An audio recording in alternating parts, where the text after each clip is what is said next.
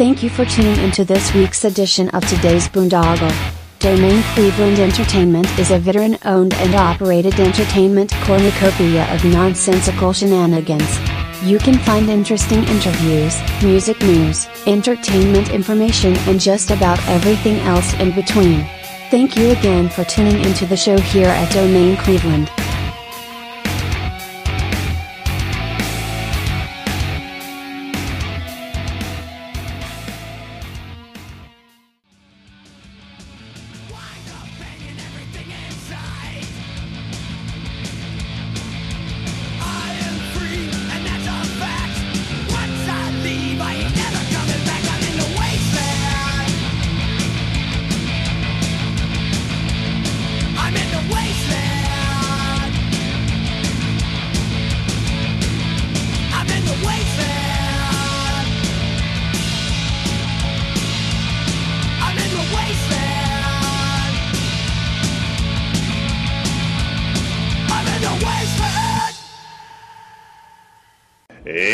April 18th, 2010, VGN Radio presents Midwest Wasteland with your hosts, Kevin Baird. Metal. Sniper. And Larry Mack. And we have Brian, but he's going to be on here in a second. Tonight's topic the military. Okay, let me uh, get Brian on really quick, and then we'll uh, start going around. Um, we are supposed to also have Bill Bailey on, as well as Bill Bailey's friend. Bill did send out a message uh, if you're listening, but um, he uh, he hasn't yet appeared on Skype, so we're just going to wait and see when he shows up. Uh, Kind of like Brian, who's supposed to. uh, he's, loud Kevin. Uh, he's supposed to come five minutes early, I was. Dun, dun, dun, dun, dun. I, I guess this I guess this is five minutes early for you. yeah, I got like a 755 Dick. Where were you? Dude, we've all been here. Yeah. Nice, cl- nice clock. nice. Yeah. All right, give me a second. I got to do some shit because we're waiting for Bailey anyway. No, we're already started, dude. Yeah. there, there is no more pregame. Yeah, now, 'cause- there's- the 'cause show starts right the at eight blog o'clock. talk radio chick don't want to hear about hold on. Yeah. My bad. She's she's like, you can wait all you want. Your your two hours have started. Yeah. Begin. All right, fucking I'll wait. Um, guys, there's a chat room up at blogtalkradio.com forward slash VGN. Uh, if you want to go there and uh, talk to the people that are in there, you can do that. Um, as well as um, we do have a call in line if anybody wants to call into the show and talk to uh, any of the guests that we have, as well as the hosts. Uh, the number for calling in is 347 327 9476. I guess we'll start uh, going around, and then um, if uh, Bill Bailey shows up, um, and we'll add him and add his friend later. Um, basically, uh, Brian serves. Uh, I know Brian served in the Navy. Larry went through. Larry, did you go all the way through boot camp in the Army, or what happened to you again? Well, actually, mine was all screwed up uh, with my particular job and the, the time I went in. They didn't do the usual boot camp thing. They rolled that in with your advanced training. So I didn't have like boot camp, graduate, and go on. I had one big giant cluster. So it, it depends on how you define boot camp. That'd be a no. So you, so you never went in. You never did. You never did push ups. had I gone through boot camp, yes, I was in long enough that I would have finished that and been beyond it. Okay, but you didn't really. So Correct. Okay, so you went in, you did some studying or something, and, and I got got to shoot some cement Russian soldiers and uh, throw throw hand grenades around, and then they kicked me out. did they did they kick you out? What happened there? They kicked me right the hell out. They said you you you don't Get qualify. the fuck out of here is what Yeah. they said. You fat bastard, just go. so we It has more don't. to do with weapons than yeah, What's he has more to do with weapons than the Air Force does. But but um. The weapons the Air Force have generally do more damage. But before our listeners, Larry, what happened Yeah. exactly? You you did what? What happened?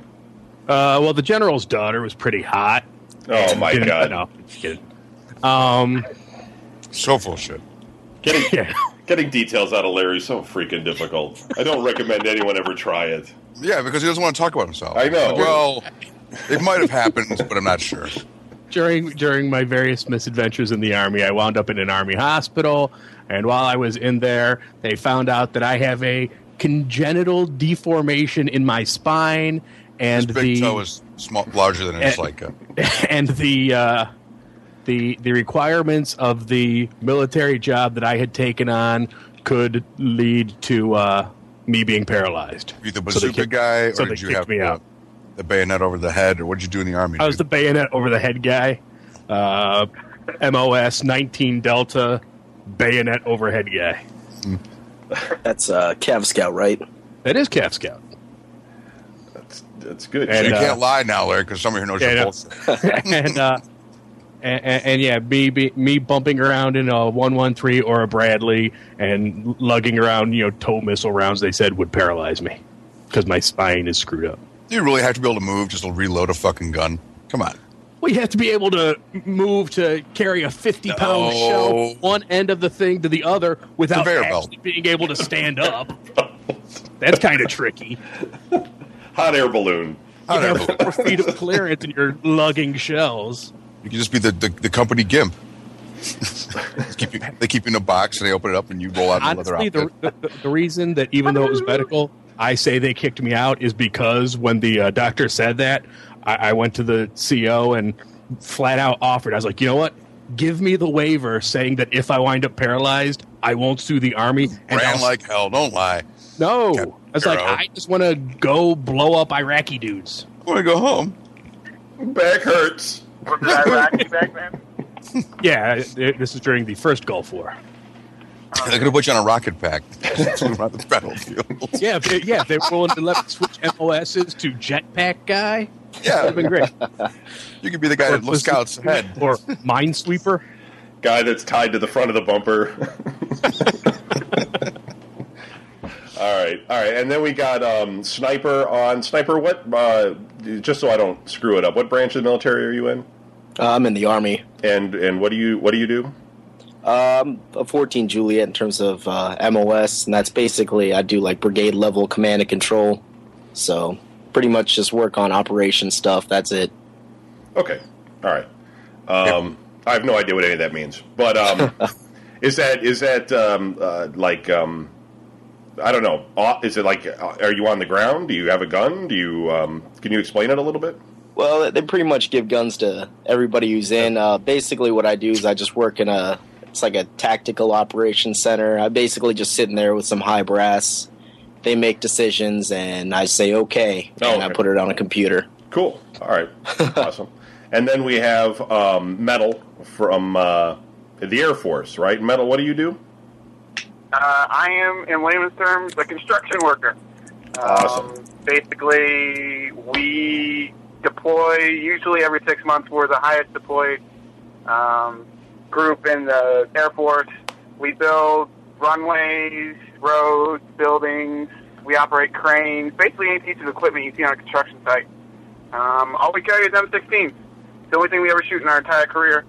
Um, that's pretty much it.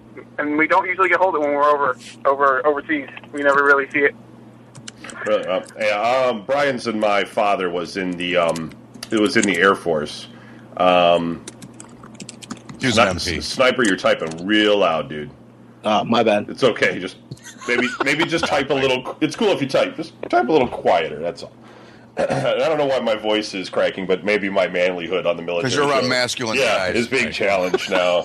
You didn't fucking do shit. I don't know what Cub the Scouts. fuck's going it. on. Yeah, but no, our dad was in the um, Air Force, and I'm just curious if um, Larry was your. Guard- He guarded nukes. yeah, yeah he, he guarded. Suck. He, yeah, he guarded the, actually the German rocket bases. That Yeah, but were- it's during the Cuban Missile Crisis, so I'm sure. well, right, yeah, yeah. wasn't good. um, Fuck. uh, Larry, was uh, your any of your parents in the military? Uh, no. A Okay. couple uncles, but that's it. So you didn't join because somebody was like, you know, showing up to your house with an anchor tattoo all the time, being like, "You're going to join," you know, that kind of thing. No. That I, I I just wanted to go like kill people and break things. Were you broke? Was that the? I was broke and I, I wanted college money, and uh, when I started applying to uh, various colleges, um, it turned out I was neither black nor female, and therefore couldn't get much government help. So it was, it was, it was the army or find large sums of cash under the couch. Okay. All right. Um, uh, metal. Uh, did you, uh, you you come from a military family? Um, well, uh, just on my father, my the male side. I mean, my father was in the army. Uh, my grandpa was in the army. My great grandpa was in the army, and I'm in the Air Force. So, yeah, I pretty much just chose the easiest path. When they said six weeks of basic, I was like, "What? Two weeks shorter? I'll, I'll yeah, just sign me up." But I would be. Oh shit, Christ! I went on. I went on for fucking ever. All right, we'll get we'll get we'll get to that in, in a second. Um, Sniper, how about you? Were you uh, um, in from a military family? No, no, I'm the uh, first one in my family to join up the army. Pretty much just did it for the college money. Yeah. Okay. Col- yeah. So everybody was broke, and um, actually, yeah, metal. Were you broke? Yeah, I Y- mean, yeah. I joined three months after graduating high school, so Oh, okay. Okay. So, um, well, let's talk a little bit before we get to boot camp and stuff. Let's talk a little bit about the recruitment process because I'm I'm actually curious about it. Um,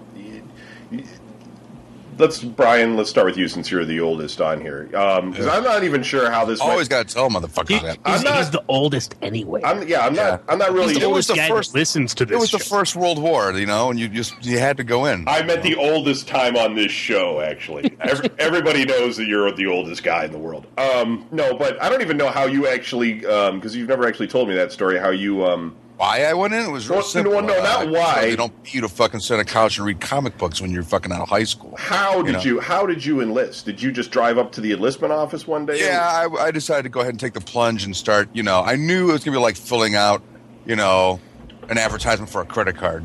You know, because once you do that, they're all over you. You know, plus they were already calling the house and shit. And one guy in my class, in fact, originally I was going to join the army, right? And uh, I was just like, you know, I had no fucking clue what I was. but you like that little sailor costume. I wanted a free pea coat. Hell yeah, dude. That fucking army jacket is ass. You know, fucking pea coat, dude. You could wear that out. You know. Anyway, so yeah, I'm. Uh, I, one guy in my class, he wanted to go in and he wanted to go airborne. And I'm like, I don't want to jump out of airplanes. It just sounds like you know you have enough problems on the ground with people shooting at you, let alone flying around with a Kleenex over you, people still shooting at you. You know, what are you gonna fucking do? Shoot back and hope you, hit something? That's not gonna fucking happen. So. Um, but I'm like, you know, helicopters. I saw Apocalypse Now, so who the fuck didn't get a hard on with the Ride of the Valkyries playing in the background? I'm like, hell yeah, you know, I, that fucking, you know, I don't know that I'll actually fly anything, but it'd be kind of cool even if they just teach me how to work on it. That'd be kind of cool. And uh, that was all kind of good at first until it, it got to a point where. Uh, because I went down the, you know, I went down the recruiting station, and they were, you know, they're friendly, of course, because they're paid to be. And uh, later on, the guy told me he's like, "Dude, I don't know if this is what you want to do." And I'm like, "Why?" He goes, "Because when you left, and you told me like what you want to get into." They were laughing. They're kind of like, "That guy's just going to get into whatever the fuck we put him into," and they were joking themselves about what fucked up shit they could put me into. And I'm like, "Okay, we won't be joining the army then." And uh, another guy I knew in class said he was going to join the navy, and I don't know fuck all about any of that. Boats. The biggest boat I'd ever been on was when I went fucking fishing, you know, a little goddamn canoe looking thing, one two man job. So I was like, well, fuck it, you know. 'cause I knew the, the Marines was the only fucking was the only group that never tried to fucking approach me. And I was like, well, I, I just don't guess I have what it takes to join their ass. And the Air Force, the Air Force guy was like asleep. You know, he just didn't care whether I fucking wanted to join or not. And I understand you had to have an IQ to get in with them. And I'm like, well, you don't need that with the Navy. So, you know, Well, I'm, there's a I, I just, that, dude, all I could see myself doing was like shoveling coal into a boiler. I'm like, do they pay you to do that? Because I'm in. You know, don't really, don't really need fucking a whole lot. You know, I have to have, to have a lot of aspirations. I just want to get paid and go see weird shit in other countries, which by God, I fucking got to do. So so they didn't approach you. You you you kind of went in. Yeah, and, they didn't fucking drag me out of my house. no, no, but I mean, you know how they go into schools and Well, the stuff like that. he will join. No, yeah, they you know, it was like, well, what are you going to do? And all my friends like, we're going to college. I'm like, that sounds gay. I ain't doing that. You know, so fucking I Bunch no of idea. nerds. Yeah, I know. With their had no brains in college. Okay, Madden Bailey. If Yeah, but they have like really weird. Like the Navy has like some of the coolest fucking jobs in the universe. Like I'm like one of my guys I knew in boot camp was like, "What are you here for?" I'm like, uh, "I'm going for engineering." What are you here for? Because I'm going to be a parachute folder. I'm like, "You're what?" I'm like, "I'm like, are you serious?" He goes, "Yeah, dude. I fucking fold parachutes for the fucking guys that jump out of planes and shit." For the man. next four years, that's my Yeah, job. can you imagine that's your And that's won't suck at all, spending all day folding fucking parachutes. I'd fold laundry for the fucking military, you know? I'm like, oh yeah, I'm in, you know? So, Although I suppose all the other dudes are like real nice to you because you know, hey, I'll fuck your shit up. dude, it's the military. You know, I, I thought about it later. I'm like, there's some way they fuck with you when you're in. They don't just let you get away with some cake fucking job like that. There's got to be some bullshit attached to it. Like they shoot live rounds over your fucking head while you're doing it. Yeah, Uh, Bailey, yeah, you I there? do that anyway. Yeah. Oh, jeez. Oh, Can you hear me? Yeah, yeah, yeah. You move your mic a little bit away from your mouth if Down you can. street can. can fucking hear you through my headphones. Oh, okay. years. Yeah, there you go. It's Harvard. Um, it, we went around earlier and uh, just talked about the branch that everybody was in. We have um, uh, Sniper on, who's in the uh, Army, and we have Metal on, who's in the Air Force. And Brian was in the Navy, and Larry never made it into the Army. Um, could you just tell everybody um, uh, what branch of the military you're in and what you do? Uh, I'm in the Navy, and um, when I originally went in, I was a non designated plane captain that worked on F 14s, and now I'm just a pencil pusher. okay. Um, all right. So, you, so you work at a desk, is what you're saying now today. Is that right, or? Uh, yeah, pretty much. And Okay. That's cool. Everybody, I mean, that seems like that's what we got. If everybody was expecting big combat stories tonight, doesn't appear that's going to happen. No, Rambo I- will not be making it. um, that's no, but that's cool. Um, all right, so um, Larry, how did you go about getting recruited? Did they approach you, or did you go in? they came to Larry's house. Sir, you have what it takes to be all you can be. Actually, they did come to my house, dick. So there you go. God damn. They selling Girl Scout cookies at the same time. I, I, uh, I I actually, uh, I, I signed up while I was still in high school. They had the, uh, they had a thing where you could sign up while you're still a senior, and then they just sort of, sort of hold your spot till you graduated, and then ship you out. yeah. delayed And, entry uh, program. Yeah, Yeah, that's and uh, and that's what I did. They, uh, I, I, I believe initially they came to the high school, although I may have actually gone out to the uh, recruitment center, um, and uh, said hook me up, and they came to my house because I was still a minor, so my dad had to sign off on everything, and uh, the uh, the recruiter was cool. He, he he's going over all the paperwork, and he's like, "Okay, have you ever used illegal drugs?" And he looks at me. He goes, "Yes, that includes marijuana." He goes, and then real quick, he goes, "But before you answer the question," I was like, "Okay." He goes, "If you say yes, I can't take you, and you will get a piss test, but." marijuana stays in your system for three days. So, have you ever used any illegal drugs, including marijuana? and I was like, and I take the piss test when I go down for like the actual test in a couple weeks. He's like, yes. I was like, no, I have not. You lied to your country, sir. Dare you? Um, uh, Bailey, if you're interested, we have a chat room up, uh, and as well as anybody that's listening live, you can go to on your browser to blogtalkradio.com forward slash VGN, and uh, there's about boy, we got a lot of people in there tonight. There's about 15 people in there right now, although yeah, a good portion of them I'm not there. are just guests. Yeah, I'm not there either. Yeah, I, I know. Well, yeah, but the, um, but a lot of us are. Um, so anyway, if you want to go there, you can check that out. Um, we also, if you're listening live, we do have the phone lines open. The number is 347-327-9476. We've been having a little bit of a problem with people crank calling the shows. So if you call in with an anonymous number for some reason, uh, I won't be picking up the line. Um, and you can still crank me with a... Uh, with We're a, on to you. Yeah, a non-anonymous number, but I'm just uh, the odds are that you're you're a crank caller if you're calling up uh, with anonymous. Okay, so um, sniper, how did uh, how'd you go about getting recruited? Somebody come to your house, or did you go in? How'd that go down? Uh, well, it's basically kind of a long story. I was like halfway through college and kind of ran out of money, didn't have a place to stay, and uh, I was just basically living on campus at the school, like living in public buildings and stuff. And one of the security guards basically like, "All right, man, you got to go." so Listen, so hobo, anyway, uh, you got to get out of here. yeah, that's pretty much what happened. And uh, he's like, you know, if you don't have a place to go, there's an army recruiting office downtown. He's like, uh, I got a couple people in the army. He's like, it's not bad. So I was like, all right, I'll check it out. And next thing you know, I'm signing the dotted line. you're like, you're gonna eat that sandwich? yeah, pretty much. Wow, that's crazy. All right, so. Um, so you did you ship out right away when you went in? Were you like, I got nowhere to go, I need to go today, or how did that go down for you? I basically just told them get me the hell out of here as soon as possible. Really? Wow. Okay. They just Yep. throw you on a bus or something, and Yep. that, that takes care of it. Huh. Um, Metal, how about you? Um, well, uh, my junior year of high school, um, they I came over the intercom. And They're like, anybody wants to take the ASVAB, come up front. It's like, well, uh, I I got either math class or a random test. So I was like, all right, I'll take the ASVAB. Screw that. So I went and took the test, and there was Army and Air Force, and they're all watching us taking the ASVAB and stuff. And you know, and I got I got a decent, I got a pretty high score in mechanical, and so the Army and the Air Force both approached me afterwards, or a couple days later, and they're like, "Well, why don't you come over?" And I, my dad was in the Army. I was like, "Yeah, I'll go talk to the Army guy." And uh, during that time, my parents were going through a divorce, and uh, my dad had moved away, and I was living with my mom, and my mom didn't care, you know, and I wasn't really talking to my dad that much. And I went up to the Army guy, and I was talking to him. We were getting, we were just talking. And I was like, "So you guys got any out? Well, I was going to be a tank driver."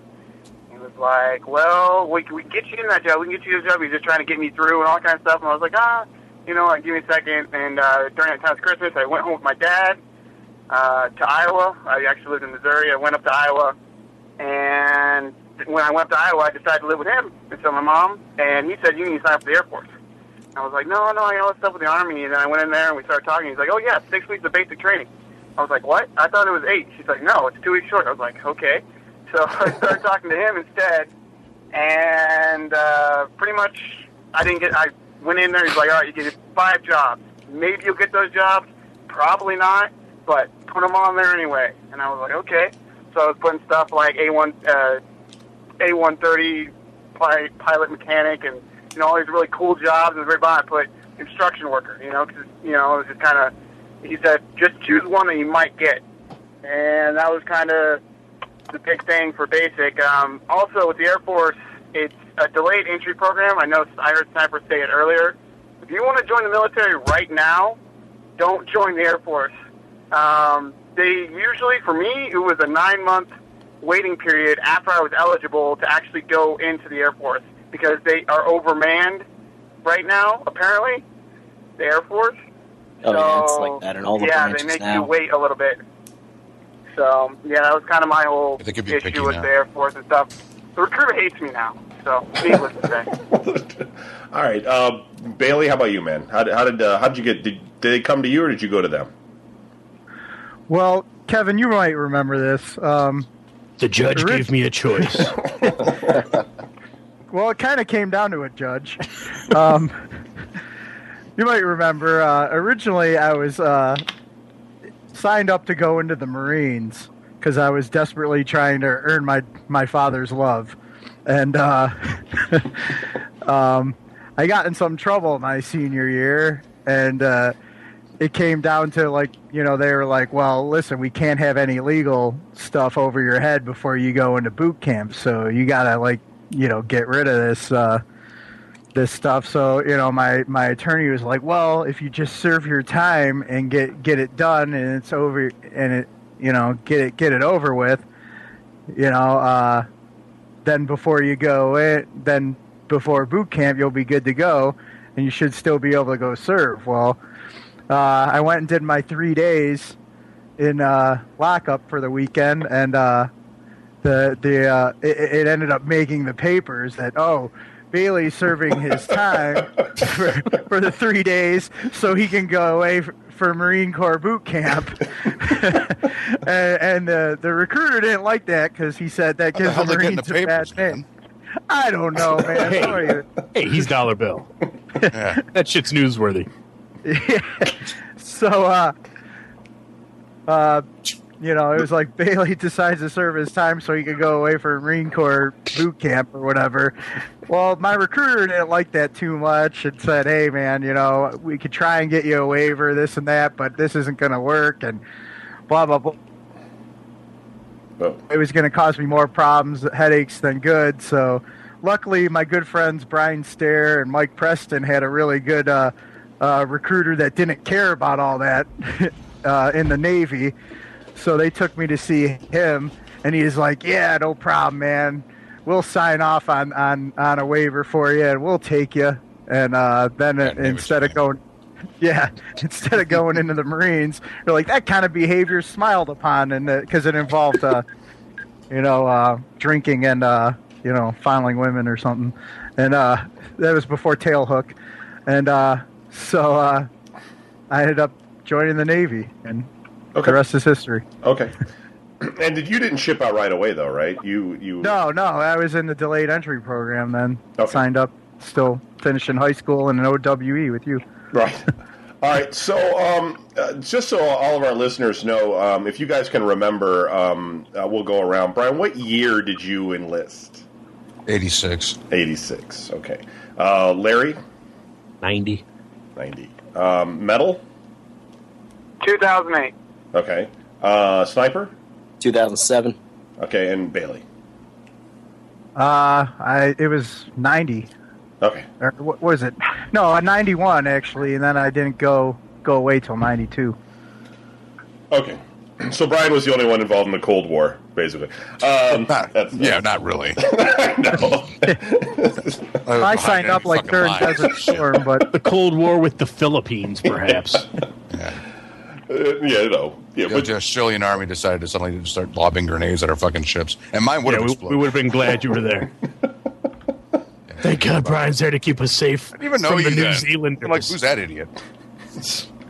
but you, Five minute more. But I think there was a different feeling in the air, though, because you know you had the Russians out there that you know. That Oh yeah, we did see them. yeah, that would have been you know just a different thing.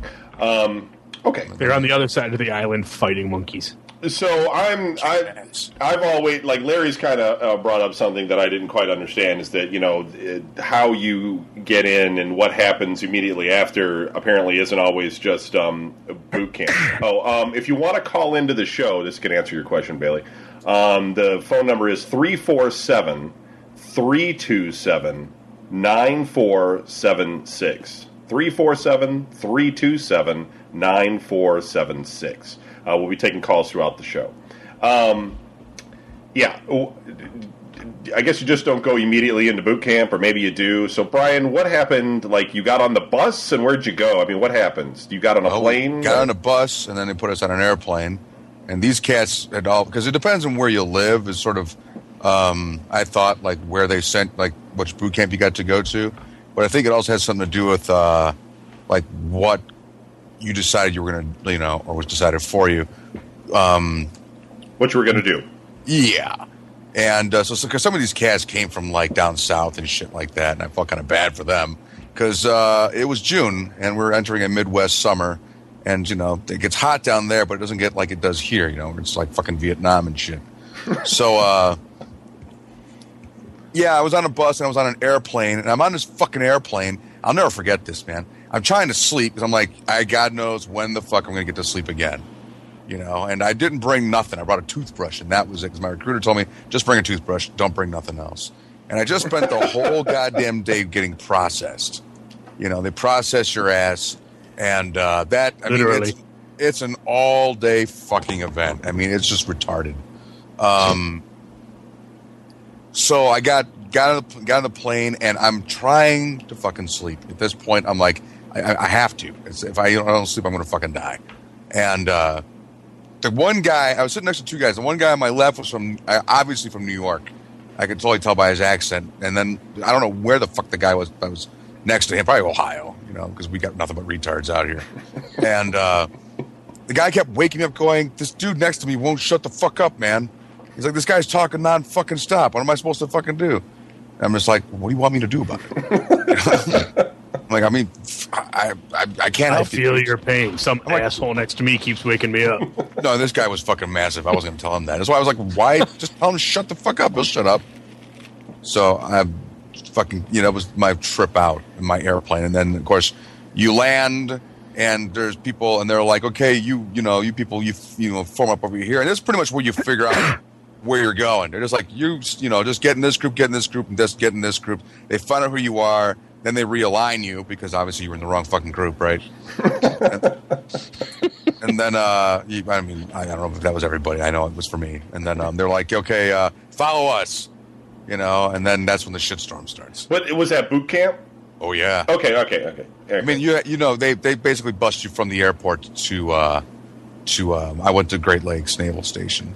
Okay, we'll get we'll get to that then in a second. So Larry went to some sort of classes or something, so we know that. Um, like summer school. yeah, apparently he got the Little yellow bus in camouflage. shoot guns and throw grenades. I'm having a lot of fun, you know. And then yes, that's exactly what it was. I spent the whole time mumbling, "I'm having fun," like a mongoloid.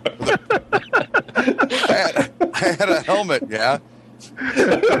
Was it plastic and orange with a little flag on the top? Yeah, I didn't know. Yeah, that's it. No, so, so, so the No, cars could quite. see me at nighttime, and I so I didn't get hurt.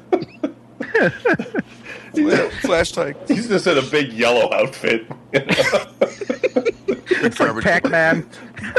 big orange gun stuff. Come on, Larry, play with everyone else. Yay! Uh, all right, Larry. Well, explain then what exactly happened with you. You got on a bus, or you went on a plane, or what happened? Yeah, when uh, they I got on a plane and Uh, uh, they flew me down to Kentucky, and then they put me on a bus and they drove me to a army base, and then they got me off the bus and stood me with a bunch of other guys and yelled at us. And Ripped the teddy bear out of your arms. you're a lean No. mean fighting machine. no, I claimed the teddy bear was a family heirloom, and therefore no. Um, Yeah, they take everything from you, man. Fucking gangsters.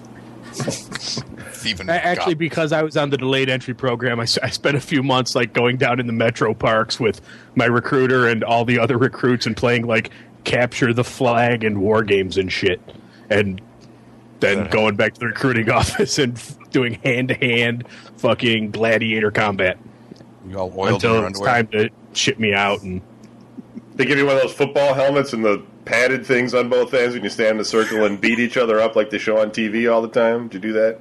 No, actually, our usual thing was because uh, my, my recruiter was uh, old hardcore infantry sergeant and was built like a house. Uh, the, the basic thing was all of us had to try and take him down, and he whooped all our asses. And there would be like five of us trying to take him down, and he'd just be like slinging us against walls and shit.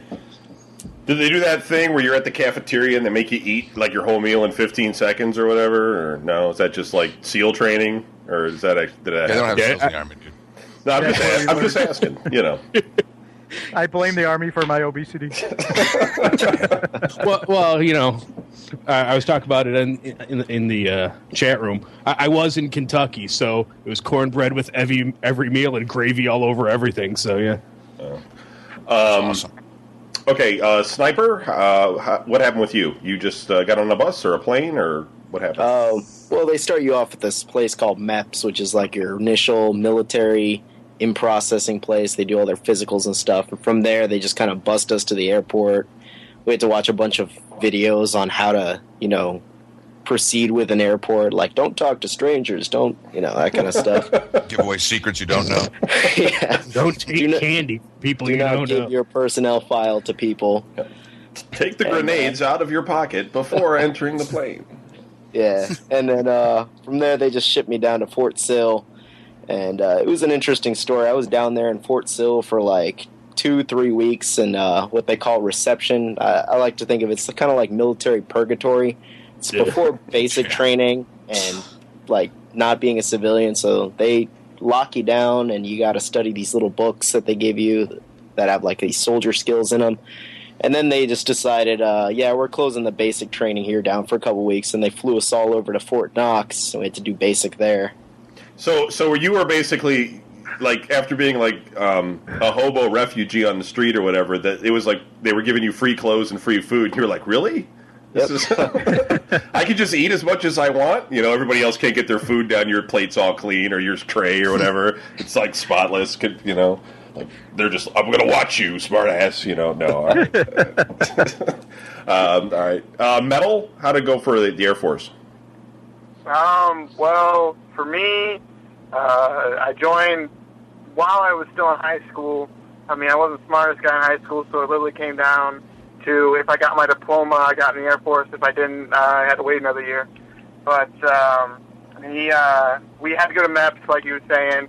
Uh, we did a whole bunch of tests there. They made us do things that we always used to call the underwear Olympics. They strip you down and make you walk naked, or not naked, but underwear on and stuff. That was that was uh, fun. Like a duck. but uh, Yeah. yeah. but um, we um, uh, after that it was running with our recruiter.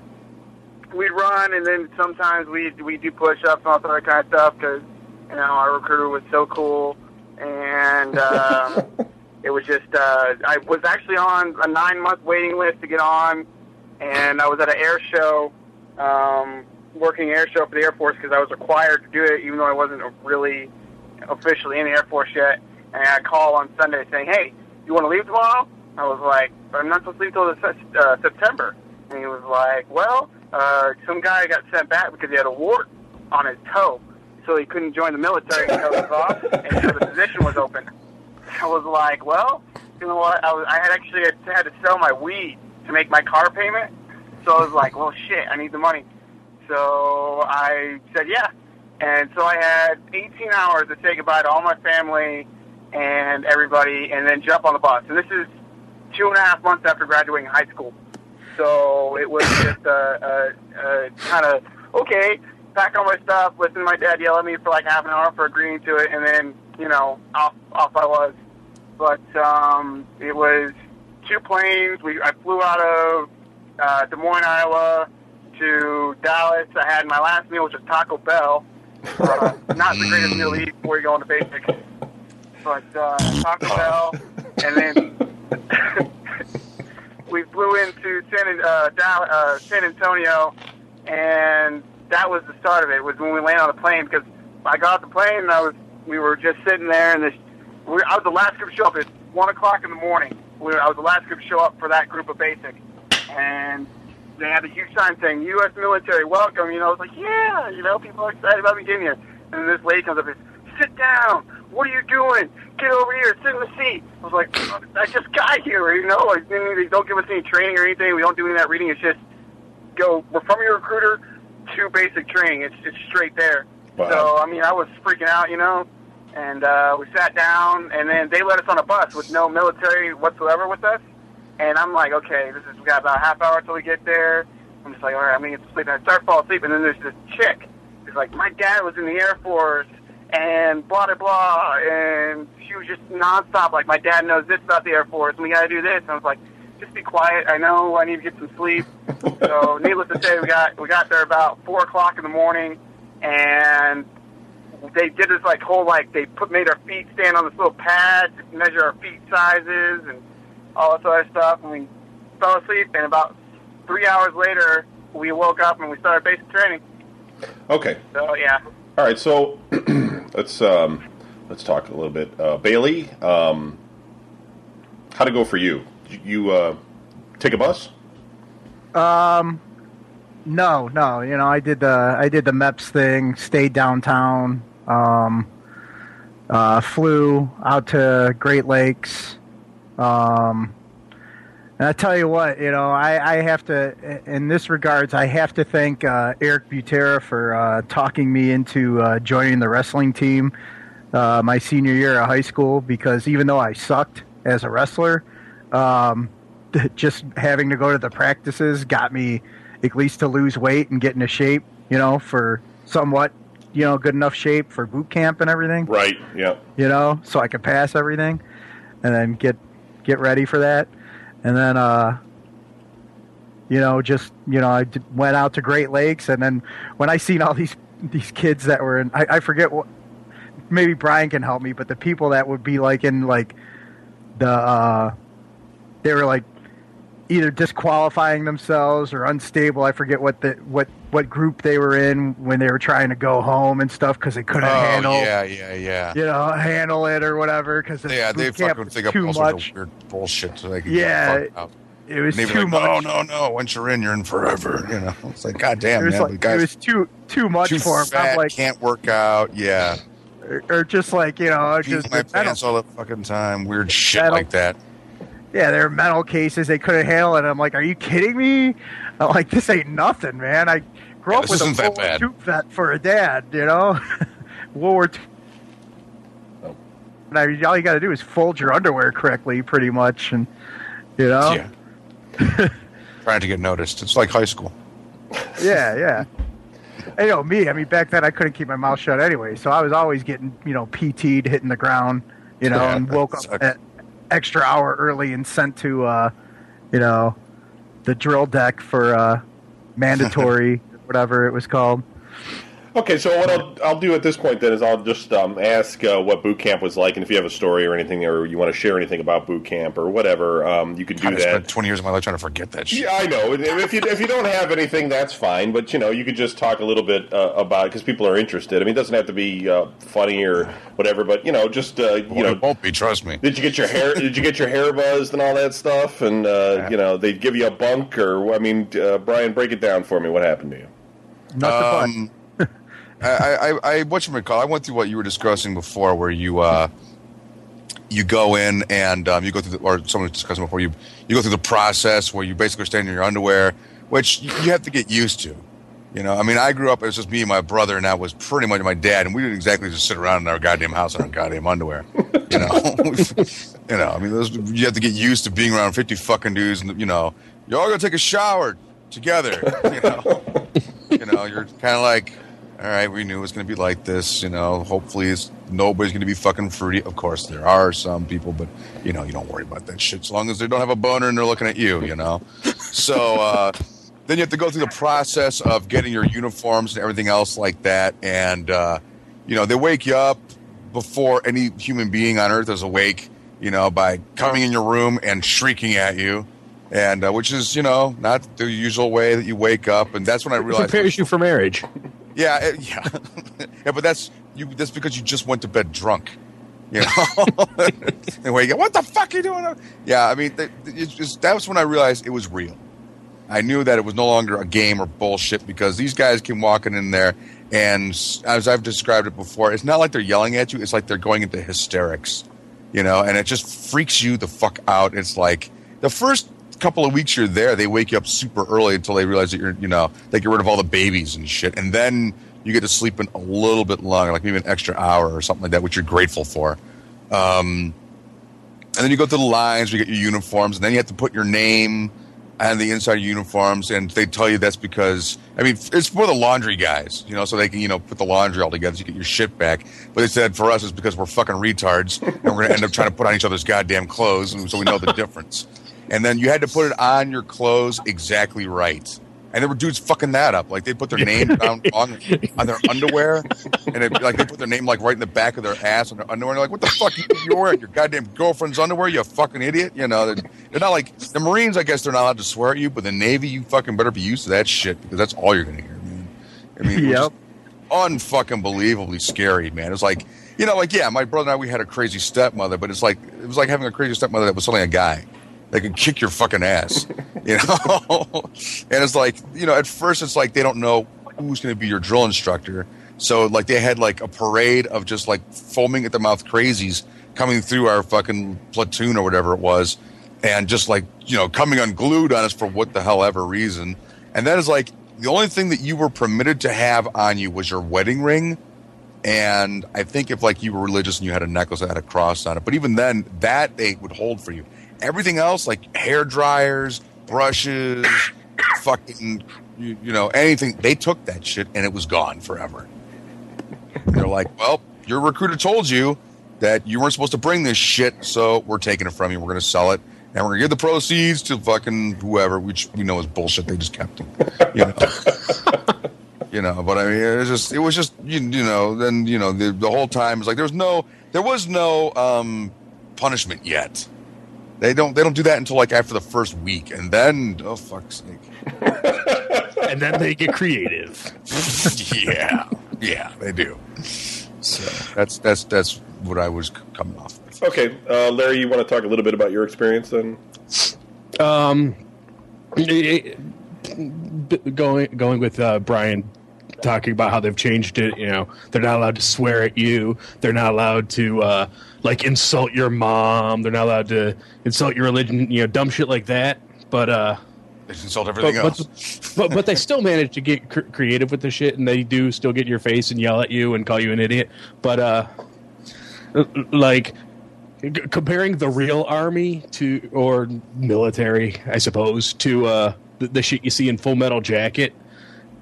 The uh, the, the craziest thing that I got in trouble for when I was in basic was uh, the the one day I was I was in my room and somebody came in and said the drill sergeant wanted to see me and I go down to his office and I walk into his office and he's sitting at the desk and he looks at me like and uh, our, our, our one drill sergeant he was like a sniper and shit and he was all one of those like good old boy southerners that you just knew like w- could snap your neck accidentally in a second without even thinking about it. He's like mcklowski I was like uh-oh I was like, uh, y- y- y- yes, drill sergeant. He's like, I, I got a call today. It's like, okay. Have you written your mother since you've been here? I was like, uh, I don't know. He's like, write your mother a letter because apparently she called the Red Cross because she was worried because she hadn't heard from me. Oh, shit. And the Red Cross contacted the Army, who contacted the commander at Fort Knox, who told my drill sergeant to make sure I wrote a letter home to my mom. and, and it was Oh a big deal. God, Wow. that's you're fucked, dude. Boy, I bet they were glad to see you go. Wow. That's funny. all right. Um, Sniper, how'd uh, boot camp break down for you? Um, well, the way they got it right now is I think they just added an extra week, so it's 10 weeks long now. Uh, when I went through, uh, I mean, they say that they're not supposed to swear at you and stuff, but, you know, they'll walk into a room, they'll be like, does anyone fucking mind if I swear? And, you know, even if somebody speaks up, they're not going to give a shit.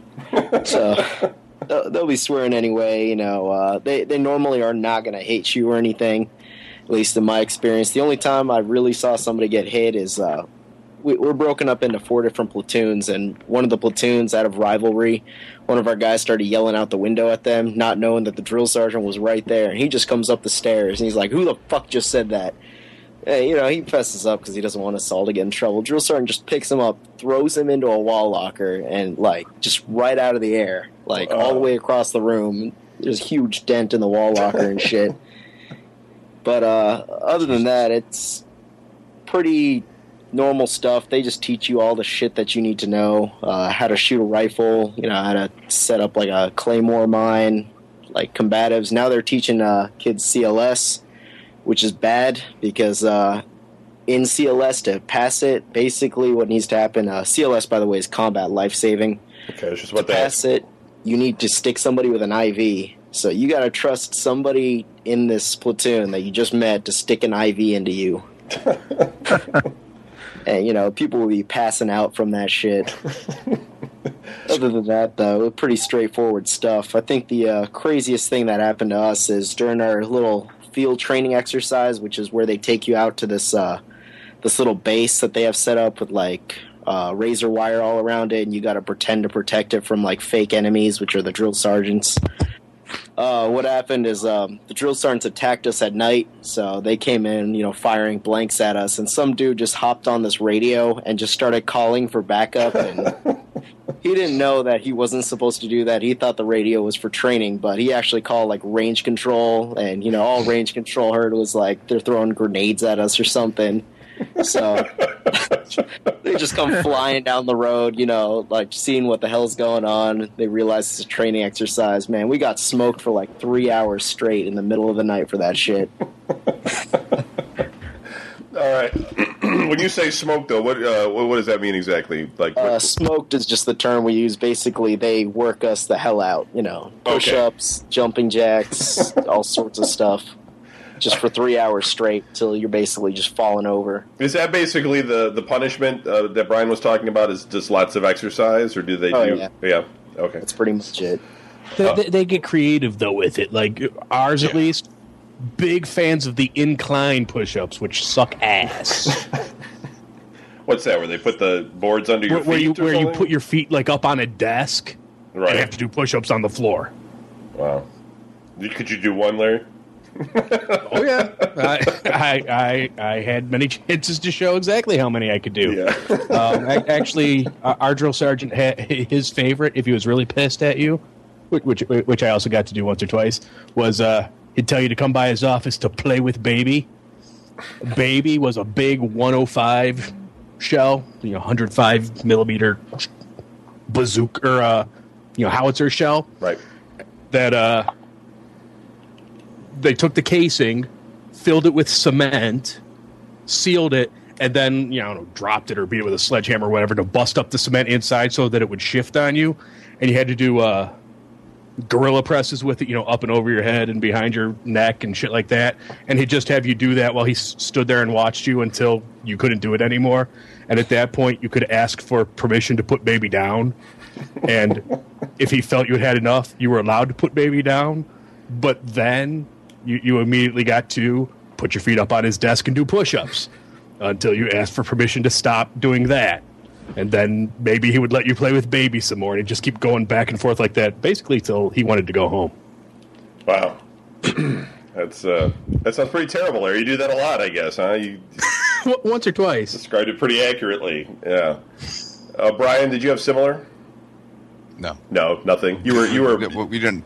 We didn't have push-ups where they, they put your feet up, you know, like that because you know, I mean, really, in the Navy, how, you know, it was it was more running and climbing sorts of bullshit. I mean, we didn't have like obstacle courses and stuff. But it was more like you know, push-ups, sit-ups, running in place, stuff like that because that's more what we were about. tying know? knots. Did you do a lot of knot tying in the Navy? Yeah, we had to learn some of that, and it was always a little- ah, fuck. I forgot about that shit. There's Yeah, a was lot like- of like push, you know, in the up position and hold yourself up and you know stuff like that. Yeah, because you did you used that, but it wasn't. Yeah, we weren't so worried about you know like you know how fucking strong are you anyway. It was more like can you last?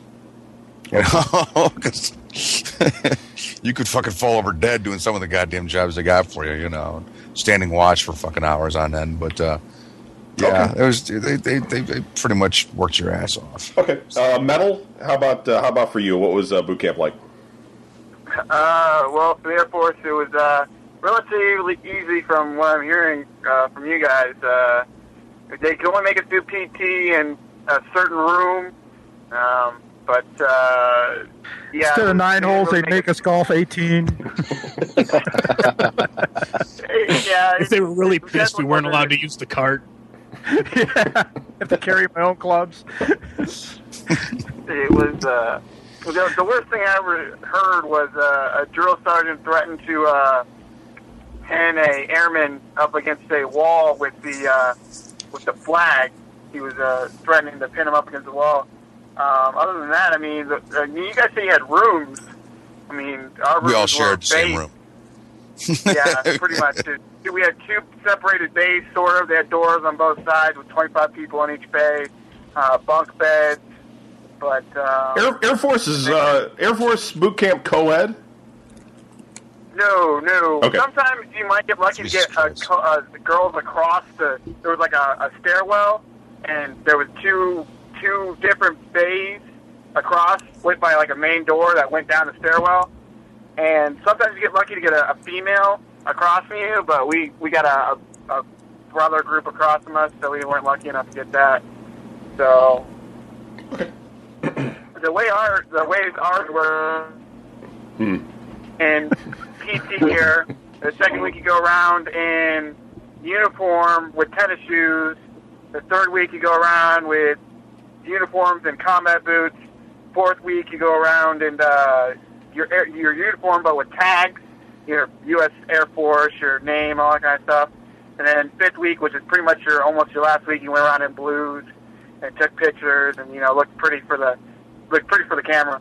So it was relatively easy compared to what you guys were talking about. For, but for some reason, you know, I mean, it, we were, I know we're trying to keep it light and everything, but everybody was like, "Oh my God, I can't do this anymore." You know, they hardly yelled at us. You know, that's the worst part of it was getting yelled at. You know, if you can get yelled at, you can join the Air Force. You know, you know all these. It's not really that difficult. I mean, there's actually. Um, I don't. I don't know if you find this funny or not. A, a guy took a uh, a waxer, the actual floor buffer, and we have balconies. And he tried throwing it over the balcony, and it hit the balcony below.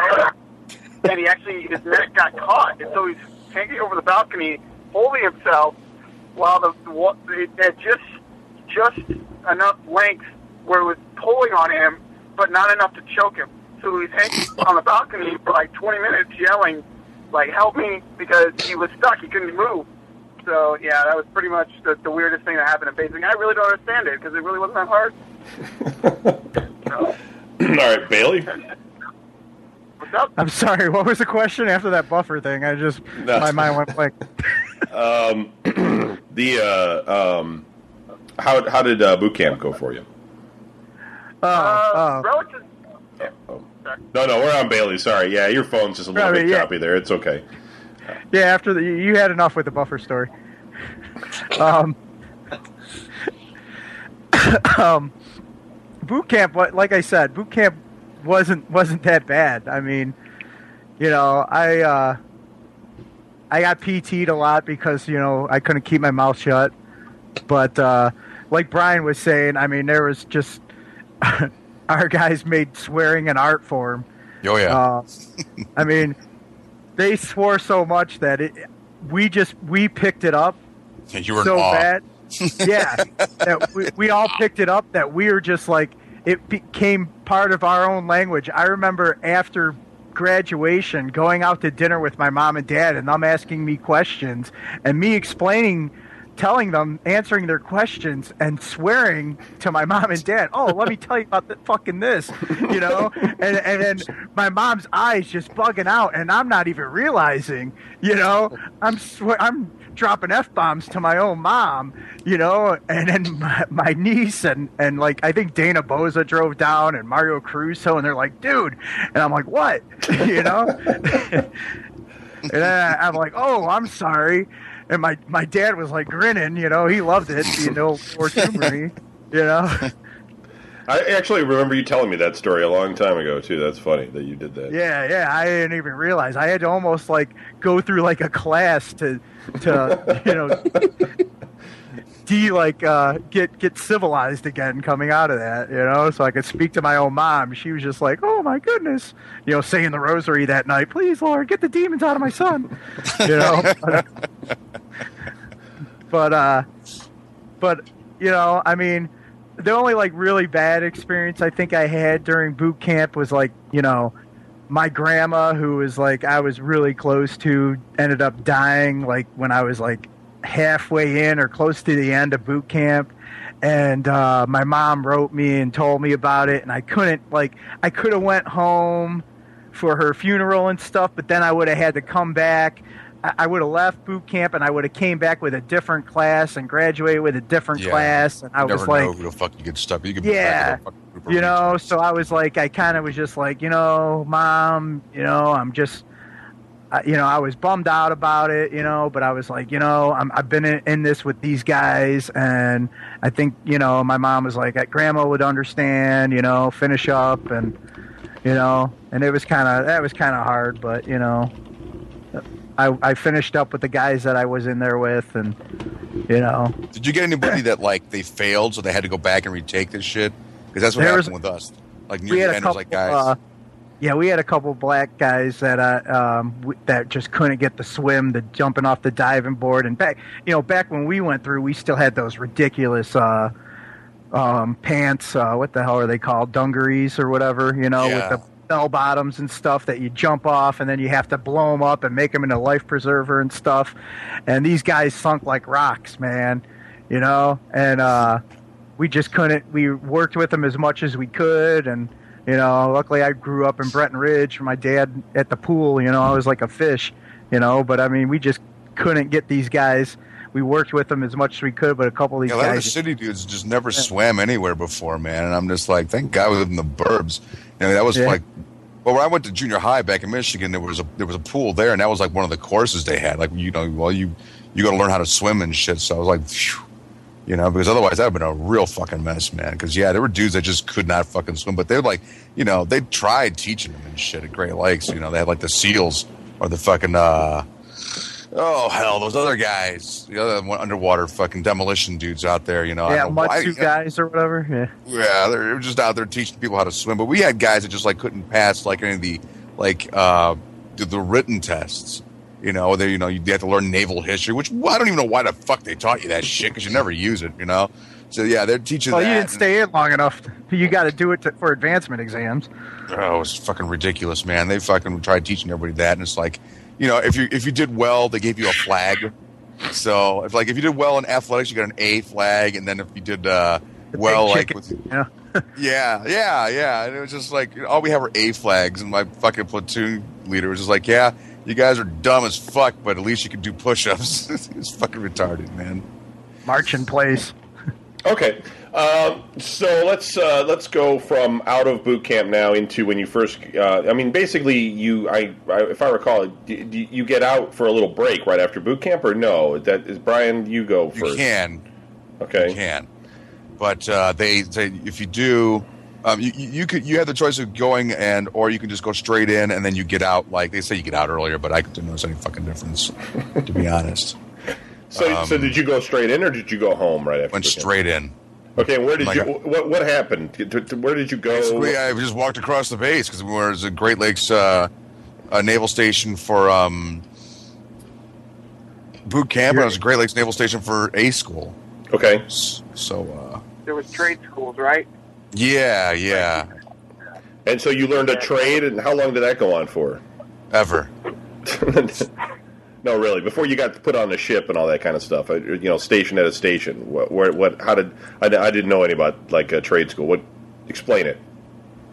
Well, I mean, you know, you have to. Uh, you have to be um, figure out what you know. You figure that out before you even go in. You're like, well, this is what I'm going to do. Um, this is uh, you know where my career is going to let you know what it's going to lead to. Yada yada yada. So that pretty much determines like where you're going to be going to school anyway. Um, you know, I'm like when I when I went in, I was like I was thinking, well, maybe I'll learn to be a firefighter or something like. They're like everybody learns how to do that. You know, it's not like they have. You know, what are they going to do on the fucking ship if the ship's burning and shit, right? You know, it's one of those gigs where, uh, They call the fire department. yeah, they're going to fucking, you know, the goddamn Coast Guard can put the fire on the naval ship. You know, that's not going to happen. Everybody learns. I'm like, well, what about police? I was like, no, we don't. We don't have that either. You know, Uh, okay, so so what did you go in as? A boil, boiler tech? I wanted to be a boiler technician because Right. I actually had no fucking clue what a boiler technician even was. So I'm like, well, you know, how bad can that be, right? And you Oh, know, boy. yeah, that was that was that was dumb. We all know. so uh, yeah, I, I went in to do that shit, and uh, that, that obviously didn't work out very well. So so you went to this trade school then to I be. can see why you went nuts now. So you, so you went you went to this Oh, yeah. trade school to be a boiler tech. That they taught you how to do it. And how long were you, I mean, do you remember how many weeks that was or months or I mean, how long were Well, you, if I had actually successfully completed my school, um, I think it probably would have been maybe three or four months, maybe even six. I don't remember exactly. I know they do try to. Back then, they were trying to pump us out as fast as possible because whatever they teach you in books is you're, you're just throw the fuck away the second you get on the ship anyway. Because you know, it's pretty much it's all rubbish. Yeah. You know, I mean, Safety just- don't matter on a ship. yeah, it don't, it don't, it don't fucking matter because that crap is useless. You know, the, the boiler, the books that you're, you're reading out of have nothing to do with the boilers you're actually going to use. You know, because uh, they're way they're way fucking more advanced. So, So so you didn't so while you were there though you didn't do very good. You you you failed. No, I was or- actually doing. I was kicking ass. I just uh, what you call it. Um, But you just find a candy bar? I talked to a guy who was a, who was a uh, boiler technician, and um, I asked him like, "What's it like?" He's like, "Dude, you don't want to do this job." I'm like, "Why not?" And he's just like, "You will." He goes, "You will." Ne-. I found out too that my ship that I was supposed to get on because I was, I was, I was actually like, you know, this, this, this works out pretty good, man. You know, um, I was, you know, learning uh, basically all the different parts of the ship that I had. You know, I, I was never really mechanically inclined before I went in the Navy, and uh, I was really enjoying the fact that I'm like, wow, I could actually do this. The guy goes, yeah, you're going to Hawaii, right? I'm like, yeah. He goes, yeah. If you're a boiler technician, you will never ever get on land, okay? Because the ships out there are fucked up. Number one. He's like, I mean, he just going on and on. I'm like, how you know? He goes, I, he goes, I just came back. Because I was just there, man. Because I'm here to tell you, you don't want to fucking be a boiler technician over there. I'm like, well, I mean, I don't want to just fail out. He goes, dude, you can go to, just tell him, you know, when you get out, you're going to go to engineering anyway. And then, like, pick engineering or something. You know, don't fucking be a boiler technician. You'll never get out of the fucking. And he was li- he wasn't lying to me. He was telling me the truth. Boiler technicians and the machinist mates never get off the ship, man. Especially if their fucking chief engineer's a dick, and most of them are. You know, I mean, So you, so you, so you finished. purposely failed. Uh, you failed. I purposely failed. So what do they do with you when you fail?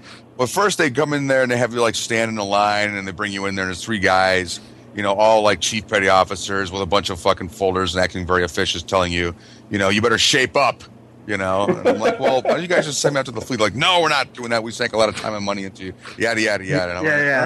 All right. You know? Okay, so you fail, and then they they, they reassigned you, or what? What, what did they Yeah, do? what happens is you, they finally you, when you fail out, they bring you before you and they act like they're really fucking disappointed in you. You failed the Navy. You didn't do right, but before you have to go through a string of dudes, man. You go through a string. Fail some the of are- taxpayers. Yeah, you well you you go you actually have to deal with taxpayers. So you have like guys that are citizens. They maybe they used to be fucking in the military, but they're not anymore. You know, so uh they they sit there and they're fucking chewing your ass, and you're like, "Fuck you! You're wearing a goddamn suit. I'm not listening to you." And every one of them used to be an admiral. You know, you get used to hearing that bullshit story after a while. Like I used to be an admiral. Like, well, you're fucking not one now. You know, all of 19 and knowing what the fuck I'm talking about, right? This is Like, what- fuck you. You don't know what you're talking about. Blah blah blah. This is when the attitude develops, right? You've, you've reached your Yep. your fill. The attitude develops when you're on the ship. oh, okay, and you're not with those cat. You're not with those guys you saw in the fucking like the promos on TV. All these clean cut, ripped, want to do right for what's good people. You're not with them, man. You're with Scott fucking Stapp playing in the background, you know. yeah, with fucking uh, Keith Davies, fucking talking like you want to join the best. You join the Navy or the Marines or whatever the fuck he's talking about. But you know, you just you know, all these jets flying around and shit. Tom Cruise music playing in the background. That shit's not going on. You're with guys that got in because it was that or the judge was sending his ass to prison. You know, you're like, all right, all right. We'll get to that. We'll get to that. But but just so just so everybody's clear, so basically after you got your ass chewed out or whatever by everybody in the line, they basically said you're going to be an engineer. Is that what happened, or No, what? I was already. I was going to. I mean, I already had the basics of engineering down. You know, what I mean by basic, I mean you know, I know that if they put me in the bottom of the ship, that's where all the engines are. you know, that's about it, man. You know, like uh, don't touch that; it's probably really hot. You know, Okay. that could kill you. okay. Um, yeah, because so you know they're like, okay, you have it down, you were doing really good, blah blah blah. So we'll put you on the ship, and then that chief engineer on the ship will either decide, or if he just has a lot of fucking open spaces, ask you, like what happened with me, where do you want to go? okay. Okay. We'll get to that. I Then. got real fucking lucky. Uh, Larry, at this point, I guess you'll just chime in when you have something to add. yeah. Okay, just I don't know what else to ask you about. Um, uh, Sniper, so uh, what happened with you? You got out of boot camp and then you go to trade school as well? Uh, yeah, basically, um, I, I was kind of lucky. My uh, basic training ended like directly when Christmas was coming up, and they give you like a couple days where you can just take leave and go home for Christmas. So uh, I, I took like ten days, I think, and then I just flew right out to uh, Fort Bliss for what the Army calls AIT, which is Advanced Individual Training, which is essentially trade school. But uh, it wasn't too bad. I mean, they uh, they give you that leave there so you can go home, say hi, you know, to your family and stuff. But then they just send you right back out, and uh, that was pretty good because my trade school was like 22 weeks long. I was there for like half a year. Did you go in for what you're doing now? I mean, did you know what you wanted to do when you started that trade school, like type of Yep. thing? Yeah, and, and Um, to an extent, the army they let you choose what job you have before you go in. Let- Like you get to come in as the job you pick, but uh, the details they give you about your job are very, very, very vague. So I, I came in with a really, really general idea of what I was doing, but uh, it, it turned out pretty good. okay, okay. Um, uh, metal. What about you? Um, same thing. I uh, well, when I originally went to sign up for the Air Force, they were like, "Yeah, we need security forces," you know. And I was like, "Yeah, you know, I- I've always wanted to be a cop." And so I was like, "All right, sign me up, put me on security forces." And I was, they were like, "Yeah, yeah, yeah, we'll get you in." I went to the first time I went to MEPS. They're like, "Oh, we launched papers for what your jobs are. What do you, what are your top five jobs do you want?" It's like, "Oh, I put security force in my top job." You know, I didn't really. I, I had like three jobs I actually wanted. You know, and it, it MEPS, and I filled it out there. I was like, yeah, I'm totally be security forces. And then at uh, basic, they they make you fill it out again. And I was like, well, I already said I want to be security forces. Well, well, we don't actually look at that kind of stuff. And I was like, so what's the point? And I was like, oh, we're just trying to get you introduced to all the jobs and stuff, the Air Force. And so there, they actually make you fill out all five positions, and they make you fill out bases that you want, like you're actually going to get them. Um, but uh, when I went and signed up, I was like, all right, I know I want to be security forces, but I'd actually heard from people, yeah, security forces have like three extra weeks of basic training, and you know, I mean, I heard some cool things like, yeah, they get to use grenade launchers and M4s and Yeah. shotguns and all that kind stuff. And I was like, yeah, you know. And, I, and at the same time, I was like, well, I didn't. I signed up for the Air Force because I didn't want to do more basic training. So Mm. AC-130 mechanic, or I'll be a you know uh, operations or a uh, ground transportation specialist. In my last one, I was like, I want to be a heavy equipment operator because it was like you work with equipment and help stuff. And uh, I was like, all right, I'll de- you know, and uh, I ended up getting um, uh, heavy construction equipment, basically construction in short term. And we went to tech school, which was 13 weeks. Um, pretty much they stick you in like a little uh, actual like uh, college dorm type thing. You have three people per room, and you go. You learn how to drive dozers, dump trucks, loaders, all every piece of heavy equipment that the Air Force has. We actually trained at Fort Leonard Wood, Missouri, which is an Army base. We were trained alongside the Navy and uh, the Army. Uh, they they train on every different piece of equipment, and they train with us on some of them. And, and Now, I'm kinda- I'm- was a lot of. I'm kind of naive. Uh, uh, I mean, I know about the Army Corps of Engineers, but what exactly is the Air Force building? I mean, are you building runways? What, what is it that the Air Uh, Force builds? uh, Uh, Underground tunnels under. Denver International. Nah, um, basically, when you look at the videos of bases, you see those uh, barriers, like the sand-filled barriers, or you see the, the concrete walls, or like the different kind of walls around the bases. Um, we build those. Um, we uh, build like basic roads, basic dirt roads. When we make like the preliminary base, we make all the dirt roads, and we make a fencing. We do everything. Basically, with any base, the Dirt Boys has had a part of each and every building.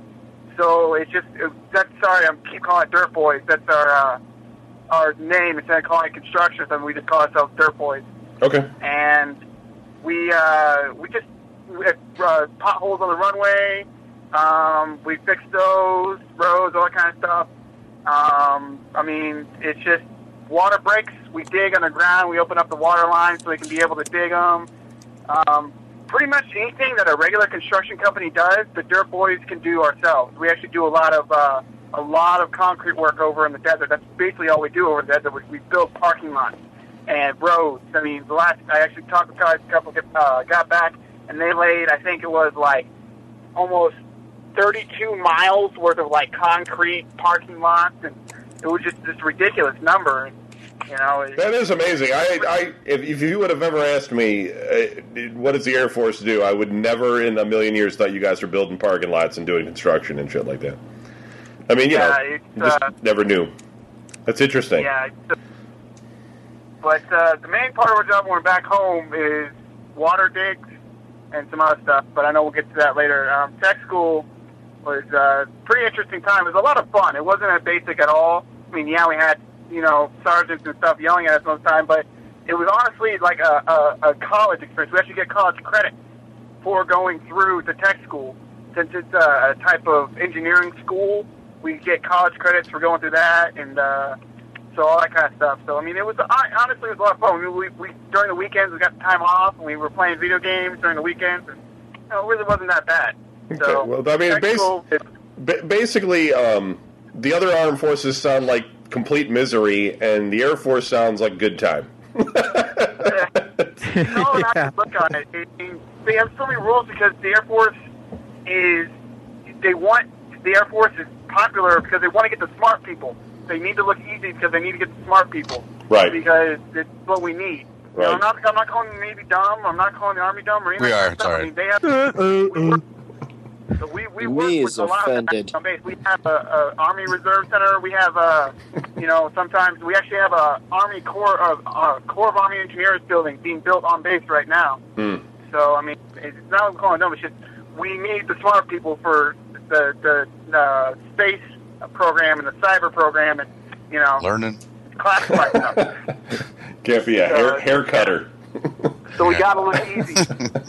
All right, cool. Uh, Bill, Yes. Uh, Me. so you went into uh, training or uh, trade school. Now, uh, were you the guy? Because I get you and Vinoy confused of what you did in the Navy. Were you on an aircraft carrier at one point? Yes. Okay. Me was. All right, smart ass.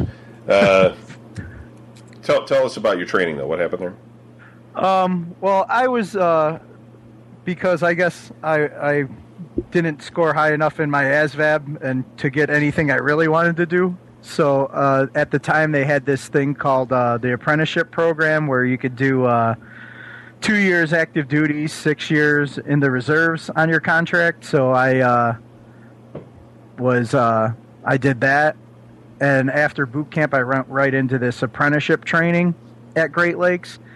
So uh, you know, I had I got out. yeah, I had a couple. it sounded uh, awesome, man. I was like, son of a bitch. When the fuck they offer that?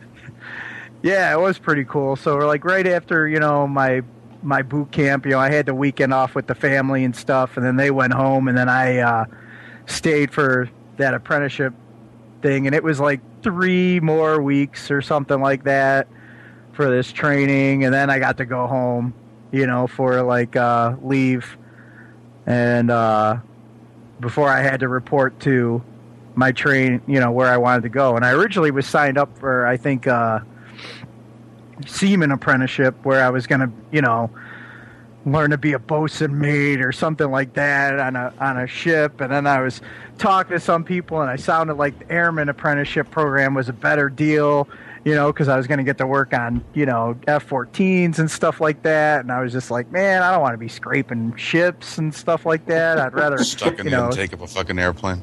yeah, yeah, you know, Top Gun was, you know, my, yeah, I sucked in a lot of movie, you know? guys.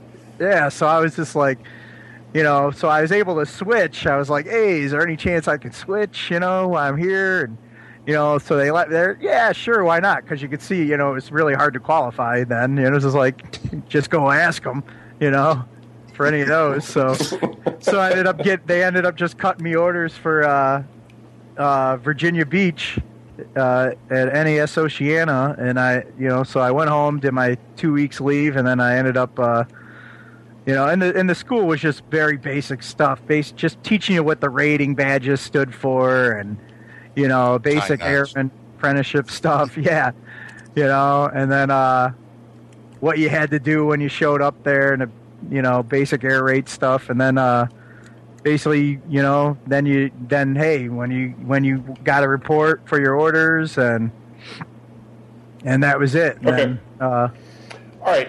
Uh, so we uh, we got about forty five minutes left, and uh, we haven't really hit the good stuff. So what I'm going to do is uh, just um, uh, ask everybody to talk a little bit about um, where they got stationed, and then uh, we'll just go around. And if anybody has any stories that they wanted to bring up to the show, we can do that because otherwise we're going to run out of time. Um, Brian, so you got out and you got stationed where? I was stationed in Long Beach, California after that, which I was just like, thank God, you know, because my mom lives out there. So that kind of worked out pretty well. Um, and you were living out there at the time, which, you know, worked out pretty good too. And you got on Uh, a and you got on a what kind of a ship? I was on an AOR se- uh, I was on a, the AOR seven, which was a tanker. Um, basically, we would we held the ship's mail, um, a lot of the food, and we also uh, carried the majority of the fuel. Um, yeah, so stationed in Long Beach, California. Although I did not catch my ship in Long Beach, California, I uh, was flown out from the West Coast because when I, when I got out of A school, they still give you a couple weeks off because they figure you know life's been pretty unkind. So that let's give him this poor this poor this poor man a couple of weeks where he can uh, what you call it, you know, readjust to uh, the fact that he's going to be on a ship slaving away. Um, so I went to I was in what I was in Cleveland for one week, and then I was in L.A. for another week visiting you and mom, and then uh, I got to uh, go straight out to um, try to catch my ship, which they weren't sure exactly where it was.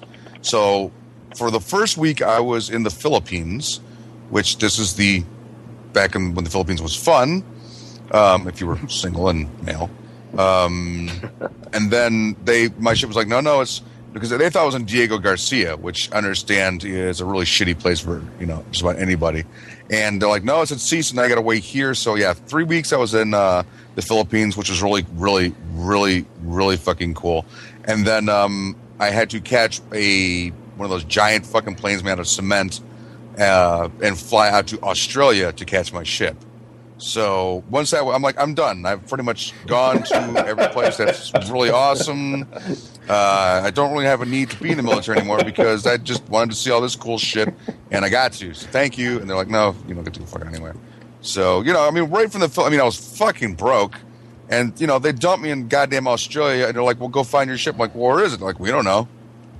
Like, I maybe you're unfamiliar with this, but I've never been to Australia before. And like, yeah, well, that's that's pretty much your fucking problem, isn't it? Like, great, that's that's that's fucking wonderful. So, I was stuck on a continent I'd never been to, and I had to find my fucking ship. And I'm like, well, they're like, what kind of ship is it? I'm like, uh, I didn't know shit, right? So uh, I had to go find my fucking ship. And your ship was part of. Uh, I think you said it was part of the Enterprise's battle. Yeah, group? the Enterprise. Yeah. I mean, you know, we we filled up a lot of fucking ships, but that was the one I remember the most. Okay. Um, because you know, aircraft carriers, if you're on one, or even if you're looking at it from an, uh, I mean, they're just fucking gigantic. You, know, you can't even believe that thing doesn't sink. Um, yeah, so I was stationed out in Long Beach and uh, caught my ship, got on my ship. Ship started to pull away from Australia. Finally, after I found it, you know, there for like another week, but I was just trying to get oriented with being on, you know, on the ship. Discovered I get seasick rather easily, which is fucking hell on earth for anybody that gets seasick. And then went from there to uh, Singapore, which was awesome, until I discovered that while I was, you know, on on shore with everybody else, that I'm actually supposed to be back on the ship because I'm supposed to be standing a watch, which I was like, oh. Oops. yeah, yeah, that's that's pretty fucking serious if you pull a stunt like that. But I got back before anybody missed me, so that was pretty cool. And then from there, it was February. We went up to Adak, Alaska to take on fuel, which was really fucking. I mean, you know, I'm down. You know, you have to stand watching the bottles of the ship, and I was wearing a sweater because it was cold, and it's usually like you know, like a hundred twenty or some odd degrees down there, walking around and shit, and I'm down there with a fucking sweater on because I was it was freezing cold out up there. Okay. Well, you don't have to take me through your whole tour. I was just, you know, Say Westpac '86, I was on that. If That's you, you know- I caught my ship, and yeah, if you if you think of any stories, we're go, we're going to go around at the at the end oh, here. don't worry, there's plenty. Of. Um, uh, sniper. You got out of Uh, um, yeah yeah a trade, and you got stationed where? Uh, basically, the entire two years uh, that I was in active duty, they kept me at uh, Fort Sill, Oklahoma. Which uh, I don't know if you guys have ever been to Oklahoma. I think I heard some of you guys mention it. It's fucking terrible out there. Like the only fucking thing you can do there is drink. Anderson lived there for a while, and I think he would agree with you if he was on because yeah, Yeah. they didn't do shit out there except not eat and sit inside. pretty much that. I was like in two different units. The first unit I was in was supposed to be going to Korea, and I was all psyched about that. Then I got orders to go to a new unit that was just coming in from Korea, so I could train their soldiers on how to do my job. So I basically just got fucked over that way. Spent two and a half years just in Oklahoma, just getting drunk every weekend. Which It sounds terrible. that, that part there isn't too bad. It's kind of funny. They almost encourage it because, like, the only place you can actually buy liquor 24 7 is on the army post, the little shoppettes they got there. Wow. But uh, they hook you up there. So you can find like uh, underage girls at 17 and be like, "Can you buy a beer?" And you're like, "Not only can I buy you a beer, but I can buy you beer 24 hours a day." No. uh, all right. uh, metal. Um, well, uh, I'm stationed uh, straight, straight out of tech school. Um, I got stationed at Dyess Air Force Base. Um, when I signed originally, I was like, all right, I want somewhere up north. I like snow. I like cold. You know, they give you good gear, you know, all that kind of stuff. And they're like, all right, we're sending you to Texas. All right. I didn't, I didn't want to come back here at all because San Antonio uh, was basic training. I was like, I fucking hate Texas. Everyone was dicks, and I was like, I don't ever want to go back to Texas. So when they stationed me here, I was like, wow, I wasn't excited at all. And they they stationed, they stationed me here, and you know, I actually started. I I really love it now. It's um exactly like my hometown. I mean, the weather's freaky as hell, but I mean, you got to kind of deal with that.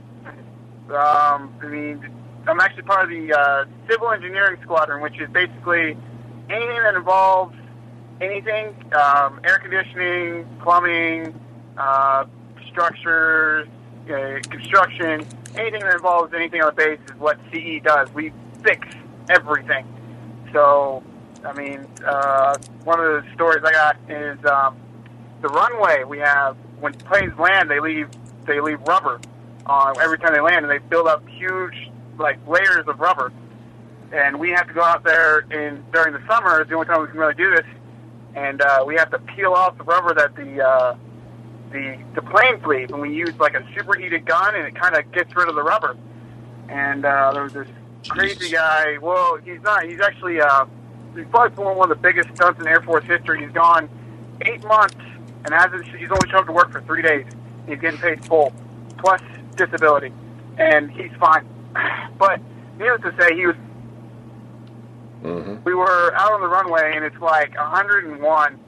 This is last summer, and we're out there with these hot guns. You know, we had a water truck, and we had it had to cool after we went over it. We we fucked up the paint on the runway, and we're out there. We're we're we're we're getting rid of the rubber, and we hear this yell over to our left, and there's a naked guy standing on top of a water truck, which is basically like a bread truck with the basically uh, with a diesel thing in the back of it, naked. Um, with he he was going um, Silence of the Lamb style, with with his legs tucked in and his you know, and standing on top of it and he's yelling. You know, he's, he's hot. You, you can see the sweat. And uh, the next thing we know, he's uh, on the ground with combat boots, running about 100, maybe 200 yards down the airfield. There's power watching us. You know, we, there's cameras on the airfield that pan back and forth, and he's running down the airfield naked, wearing combat boots. Just combat boots, no socks, just combat boots, just running down the down the runway naked. So yeah, that was uh, that's probably one of the funnier stories I have. Did he flip out? Was he just too hot? So that was it. One of those things. Was it just? Yeah, he, he was. He had been complaining because we have cotton. They don't give us the right stuff because the uni- we have new uniforms for the Air Force. Uh, recently, we had completely redesigned, and they haven't exactly gotten the cotton and the the summer and the, the winter weight. So he's really hot, and he was complaining. And you know, uh, he was uh, responsible for the water truck. He had to drive forward and keep track of it. And like I said, one minute he was there, next minute we hear screaming and a naked guy on top of a water truck. So yeah, that's uh, that was probably one of the funnier stories we have. Cool. That I have. Okay. Um, That damn crystal meth. Time for your analysis. Uh, now, Bill, you're a little bit different because you um, you were in full time, and then you also um, got stationed as part of the um, reserves, right? So, uh, could you uh, Yes. uh, g- tell us how you got stationed first, you know, and then what happened to you, that kind of thing? Um, what? Uh, Like how, how during you, active duty? yeah, or like right, my- yeah, I think- right. Active duty, you were. I mean, you had different tasks, right? Or have you always done the same thing in the Navy? They just moved you to it because I, don't know. You know, when you when you Um, originally went in, you had a job. Are you doing the same job now? No, when I originally went in, you know, I was like I said, I was a non-rate airman. I ended up, you know, working on F-14s as a plane captain. Uh, I was basically doing like the safety checks on on F-14s uh, before they were launched. You know, um, you know, drain, ch- filling the hydraulics, checking the hydraulics, making sure that, you know, um, Were you was all it the pretty screws were there. was it pretty crazy getting on the aircraft carrier the first time? Were you like this is you know like a city or Oh, yeah, yeah. getting lost and everything inside because it's so big that kind of thing or um, Yeah, definitely, definitely. I mean, You had Marines on your ship too, didn't you? oh yeah, yeah. We had a Marine detachment on there for security and stuff, and uh, um, it was it was it was kind of cool because uh, I don't know if uh, if Kevin remembers uh, Mark Zabrowski.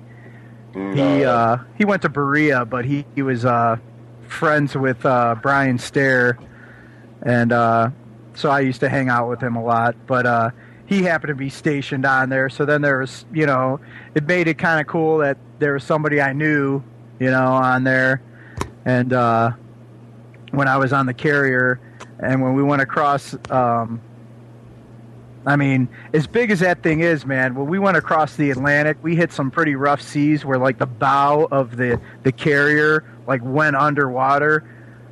You know, I mean, and the bow being like the very front tip. right right Fucking didn't crack in half.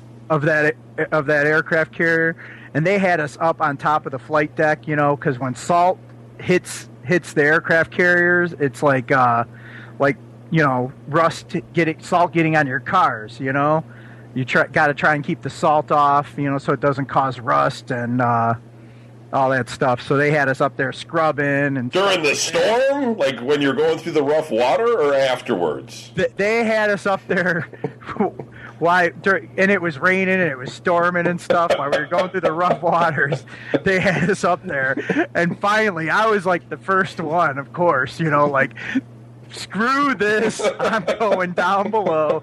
I don't care if they you want to throw me out.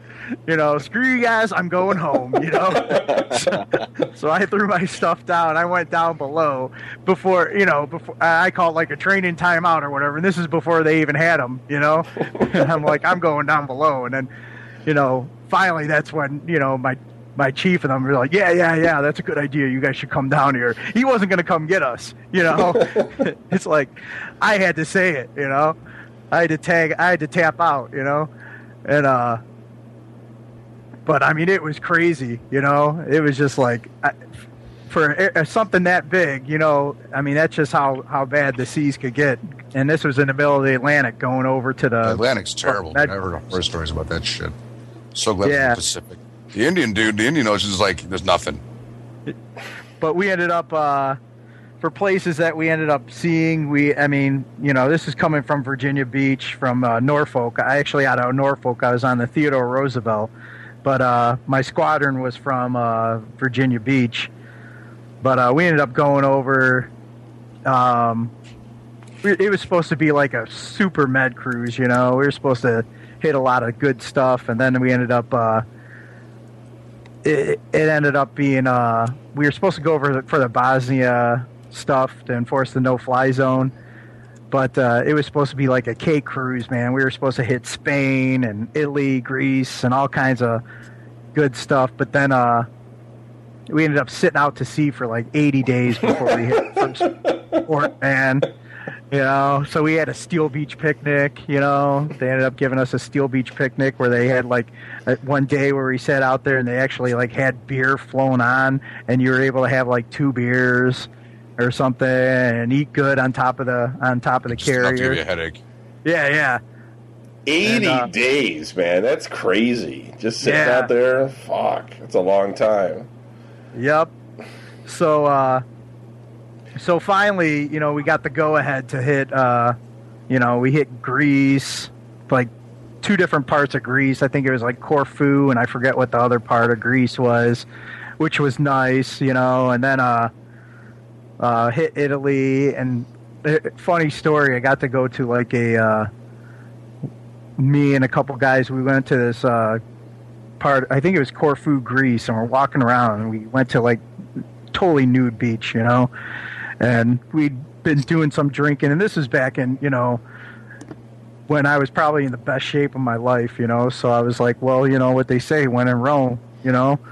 So uh we decided to, you know, join in the festivities, you know. And uh got completely buck naked walking around with everybody there, you know. And There's uh a lot of naked stories on this show, folks. I, I have to apologize. Yeah, yeah. Well, I, I was much skinnier then. I mean, I, I you know, it, nowadays it'd be a horror story, like you know, he rose from the, you know, the waters or whatever, you know. But, uh, but, uh, but I ended up, uh, I, I mean, because we've been doing some serious drinking, and, and me, you know, I, I always burn easily, being Irish and German and all that stuff. Uh, I got sunburned so bad. We get back to the ship, you know, and I mean, I was burnt my my ass, everything, you know. And and then the next day, you know, when I hit duty, it's like I could barely move. I had, you know, and I have to throw, mind you, I have to throw like chains and stuff on my shoulders to go out there and chain down my my my jets and stuff when they after we're doing flight ops and everything. And i'm just like hurting. My skin's like falling off and everything. And i'm just like i can barely do my job and i'm just like in pain. And then i'm like chief man i can't do this you know? And they're just like well we can write you up for destruction of government property you know? And i'm just like oh. Happened to Oh, our dad too. He got a sunburn, and they were to fucking write him up for what you gonna call it. Yeah, it, oh, Same it was- goddamn thing. Okay, uh, so I'll go around now and just ask uh, people for stories and stuff. And uh, if you guys want to tell any stories over your time in the service, that'll be cool. Um, we got about uh, 27 minutes left before Blog Talk logs us off. We can stay on. We'll still be on Shoutcast um, until um, you know for a little while longer if the show runs a little bit long. But because I just want to make sure we get everybody's stories in and everything like that. But you know, if, if you guys got to go um, at 10 o'clock or whatever, or and or if everybody's done with story time, then that's cool too. Um, I just want to. I just want to you know get that out of the way. Um, so Brian, you got anything for us? Yeah, when we crossed the equator, that was fun. Uh, we had that little ritual. The Navy, I don't know who the fuck thought that bullshit up, but um, you know they want you. Shellback or something. Yeah, get to be a shellback. Hooray! Which, so yeah, Which is what? um, you cross the equator and you go through a ritual, and um, the people, you know, I, you have to understand. When I first got on my ship, okay, I uh, I was, you know, with I'm an engineer, but they didn't have a bunk for me, so they put me with the what you call it, with the um, bosun mates. Okay, so I not only knew all the guys on the ship that were engineers, I knew all the guys that were bosun mates, and you know, the, the guys on on deck. So everybody wanted, you know, I- I'm- I'm an can- asshole. can you- can everybody you- wanted I'm sorry. to take me out. Real quick, can you guys tell me what a bosun mate is? I just don't know what that is. What is it? What do they do? What is a bosun mate? Is that a, is that an officer or something, or is it a guy? They blow a whistle oh, and tie knots. okay. I, I'm just I don't know what that means. I, And when they were get ready, ready to retire, they got to go fight giant sharks. Um, okay, I guess we'll never know what that is. I'll have to look it up on the internet. Go ahead. honestly, I couldn't tell you. I never even really thought about what their exact job is. They just, you know, take care of like you know all the shit that needs to be taken care of on top of the ship, like uh, you know, painting the ship, standing watch up there, yada yada yada. Okay. Um, So they don't have rank over you. Oh yes. They It, seem Oh, to they get, do. Okay. All right. they seem to get promoted faster for doing absolutely nothing in the Navy. yeah. Oh yeah. Because nobody wants that fucking job except for lifers. Um, yeah. So I. uh whatchamacallit, I, I I was like hanging out with like some guys. We knew that it was going to be rough because you know we know the kind of fuckers that we uh, were on the ship with. And I was remember that one weird dude that I used to be really good friends with, um, Campbell. Yeah. Mm-hmm. He's sitting there telling me about how uh, he's telling me how like he's not going to do have the shit like they said. You know, you have to bow to uh, the guy who's supposed to be Poseidon, which, as a matter of fact, was the whoever plays Poseidon is the uh, senior, like the guy on the ship that's like the oldest person in the Navy uh, that's on our ship, and uh, who just happened to be a bosun's mate. Come to think of it. And um, he's like, I'm not going to do that. I won't bow to anyone. And there's, he didn't know this, okay? But we, we saw this shit. There's guys behind him taking notes about all the crap he says he was never going to fucking do. All right. Needless, needless to say, that cocksucker did a lot of bowing and a lot of crying because what these guys do the night before is they take like some old shitty fire hose and they or they've had it and they cut it down and make shillelaghs out of them. You know, they put them in fucking salt water and then put them in our freezers. Like I said, we transport the food. They're giant freezers. So all these guys walk around with fucking rock hard fucking shillelaghs. Like, well, you can only use fire hose because they won't kill anybody. Like, no, but it'll fucking leave an impression. Let's put it that way on your ass when they fucking crack it with these fucking things. So would they wake you up and just start beating your ass, or what? They basically they have like you know they have little tortures that they put you through, and ours lasted for like twelve hours. Man, it was like giving birth, and it was like it was like every it was like everything from like you know they make you run in place, do push-ups, uh, pretend you're fucking each other, pretend you're sucking each other's dicks. I mean, just bizarre, humiliating shit. And if you do it wrong, they beat you, and. uh Basically, Yeah. A- Abu Ghrabi. It's fucking horrible, man. And at the end, like they actually have you get up on top. If you make it when you finally get to the top of the ship, the, the, the main deck, you're so happy because you know that this crap's almost over. But you're like climbing through chutes of garbage that people have vomited in because they're just like so grossed out. Like you see that cracker, pick it up with your teeth, and you're like, all right, this is you know. I'm so numb now. I don't even care. It could be vomit. I'm like, eat it, fine. You know, blah, you know fucking retarded bullshit, you know. And then finally, they dunk you in clean. They, tell you before they ask you, "What you are you?" When you throw your ass in the water, and you go, oh, "I'm a wog" or whatever the fuck it is, and they dump you on, and they point on, "What are you?" Like I'm a shell. Like, hey, big celebration, you know. Whatever clothes you were wearing, that goes right into the drink, man. You're like, you guys just walk around naked, you know. fucking, there's like these female officers that are our pilots. They're like, "Excuse me," They're like, "Ma'am." what do you say? Walk, blow right past. I'm like, okay, there's a big party in the back of the on the on the fan tail or whatever, you know, or the or the flight deck that we had, you know. And I'm like, I'm gonna go take a shower. I laid in my bunk and I just fucking died. I'm like, I'm done. That was the most fucking and guys I knew in college. Were like, yeah, we had this initiation. You know, we had to put in these robes and something like faggots. You know, you guys don't know what the fuck initiation is. Okay. Uh, sniper. Uh, all right. Well, uh, like I said, did a lot of drinking in uh, Oklahoma, so a lot of my stories are kind of based around that. Uh, I think one of the funnier things that we did is uh, every weekend, basically, all the uh, the enlisted soldiers, all us, you know, regular Joes, we get together and throw a little barracks party, which uh, kind of, you know, people would have their doors open, you walk around, have a drink in one room, have a drink in another room, and uh, basically, I ended up losing a bet where I had to go out and buy a fucking ghillie suit. Which uh, you guys know what a ghillie suit is? It's like I that vaguely remember that. No, I don't have any idea what you're talking about. Fucking camouflage suit that snipers wear. Oh You yeah, know, yeah, yeah, okay, yeah, yeah. You look like a fucking like Bush. Bigfoot A or something. Yeah. One shrubbery. So I'm, I'm just chilling out there in the middle of the barracks, drinking in a ghillie suit, and like people are like walking by. You know, they don't notice me at first, and they do a double take, and like, what the fuck, man?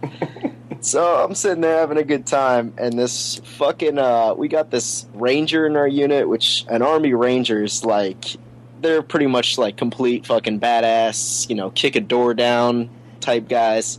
We're just like regular troops, and this guy used to be a ranger, and he just walks over to me. He's like, "Hey," and I could already tell he's drunk too.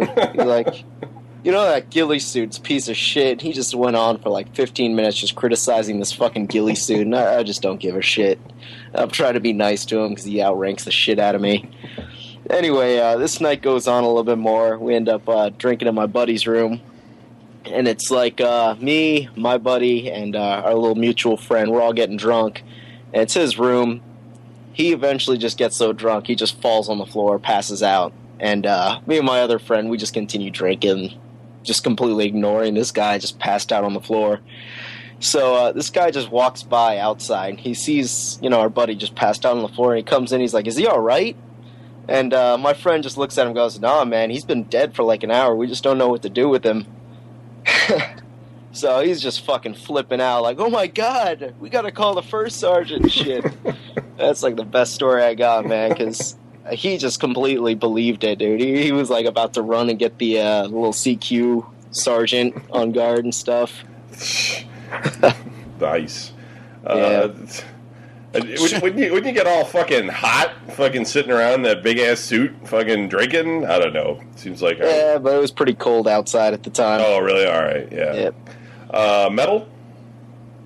Um, trying to think. Uh, well, we have uh, these things called ORIs. They're uh, basically if we were under attack by the enemy and they had chemical weapons that could hurt us. Um, practices basically. They last all week, and we had to get dressed up in this MOPP chemical gear, which is this Oh, thick huge. ass, like really heavy, you know, just Giant like, chem- wool Sasquatch suit. Yes, basically. And you gotta wear uh, you, you gotta wear a gas mask, and you gotta carry like your little like fake needles and stuff, and you gotta like and all this other stuff. And I remember we they called uh, a, a, a MOPP black, a MOPP four black, a MOPP four. There's four different levels. One's like one is put on your main suit, two put on your boots, three put on your gloves, and finally four is put on your mask. And so MOPP 4 alarm red, which is a, a gas attack. And we're sitting there, and we're all getting in there, and there's like a little guy inspecting us, making sure we're doing it all right. And we're sitting there, and we have this on, and we're uh, we've been sitting there for about usually the the calls only last about five minutes, and this this one series, all these events happen in this one series. We uh, since it was an exercise. We were at a shop. We were from the actual separate command center that was actually calling all this stuff out. We kind of got to do our own thing, and we knew the uh, inspector that was with us. And we had a two. T- we had a TV set up with uh, World at War, Call of Duty set up on it. So we're sitting during an exercise at our at our job site in MOPP 4, which is with gloves and you know thick padding on. We're playing World at War on the 360 you know, with through a gas mask and stuff, which is hard enough to do. And we're we're just we're just playing it like it was like we literally put our gear and just kept playing. Because he walked in and looked, looked like, "What are you guys doing?" Oh, playing it. All right. So we uh, we were playing that. It's and like next thing we the know, we we don't hear anything already. It only lasts like five minutes usually. Ten minutes later, we still haven't heard anything already. We're still playing it. We hear, you know, like half the shop has fallen asleep in their gear because it's like three o'clock in the morning.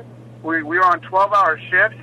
And we've been there. We got there about seven, and all we hear from like the back of the shop is like four people snoring in MOPP four, and it's kind of like that. It was like hearing Darth Vader sleep. It was awesome. and uh, we throw stuff at them because they, they couldn't feel it. You know, we're throwing pins and stuff at them. We're just having fun. It's and uh, about 30 minutes later, we're like, damn, we're starting to get hot in our gear and shit. And we're like, oh man, this sucks.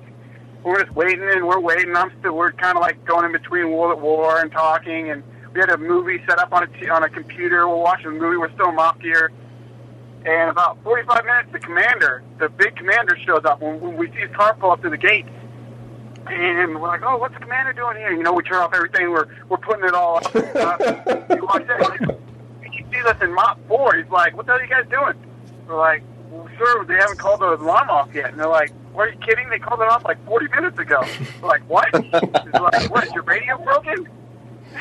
We're like, sir, no, we hadn't heard anything on radio. So we've been sitting there for 45 minutes in this heavy ass Bob gear, you know, just sweating our asses off. You know, we, we our visors are, cause our radios were fucking broken. They weren't set on the right channel. oh So, man. yeah. It's like all the guys from Half. It's all the bad guys from Half Life Two hanging around with the gas masks on, and everything, playing games and shit. Um, Bailey, I don't know. What am I talking about? you got any stories or anything from service? Uh, I don't know. You only been in like fucking like thirty years or something. it's got to be something that's happened to you in the fucking service. Uh, yeah, a lot of things have happened to me. Um, there's there's stuff happening to me now, but if I tell you, I'd have to kill you. Um, no. Um, let's see. Um, there, there was uh, there was a time we were down in. Uh, well, I I can't give names because some of, Of these the people- place you were at? No, I could say where we were at, but uh, I can't give people's names because some of them are still in, and I don't want them to get in any trouble. But uh, one time we were doing a uh, one of our a, a t- two week annual training deals, and uh, they had us uh, doing like a mock, um, you know, tent city deal down at the beach. But they had us like secure where it was like, hey, you know, we're we're gonna make it like, hey, basically, you know, you're gonna use the the water buffalo thing for a shower. We're gonna, you know, you're gonna have uh, the the tent set up for mess messing. Um, we're gonna do. Uh, we're gonna have a, you know, the motor pool set up to take the the boat crews to get the boat so you can do boat operations. But uh, you're going to have to show ID to get on and off base. We're also going to have patrols, and we're going to have uh, you know a team that's going to attack the uh, the base that you guys are on, and you're going to have to do mock you know defend the base, watches, this, that, and the other. I mean, it was You just never got cool shit like that. yeah, was yeah. like I the SEALs are training, so get ready in case they attack. And this is like, you know, they were just there and gone before you knew what the fuck was happening. Well, yeah. I mean, we basically would get overrun each time, but uh, we were working with the we were getting we were working with the Seabees. I, this is back when I was in an assault craft unit, ACU two, and we worked with the Seabees, and we were like, we didn't. It was like Operation Delmar or something like this, and it's like. We didn't sign up for this. We're supposed to stay in the. We're supposed to stay in Shields Hall. We're supposed to go out and drink every night. We're supposed to show up supposed to be safe. drive. Yeah, we're supposed to show. we're supposed to go drive our boats, and then when we clock off, we're supposed to go out and drink. You know, we're, this sucks. You know, this is, nobody told us this was this was going to happen. But anyway, uh, we ended up, and I wish that's why I wish Jim would have called in tonight because he was there. He's he could second this. He's my witness. But we had a guy in the unit for for some reason we uh they they decided to put uh, ACU two Cleveland. We were notorious for always pulling shenanigans, but uh, they they happened to put our tent next to uh, the the females tent, Oh, and uh, and uh, we had this guy um, in our group who is uh, I swear he never ages. He's he had the he has the Ralph Macchio D- Dick Clark before the stroke, um, like the the Highlander thing going. I mean, this Awesome. guy's been in the Navy forever. He still looks like his boot camp picture, you know.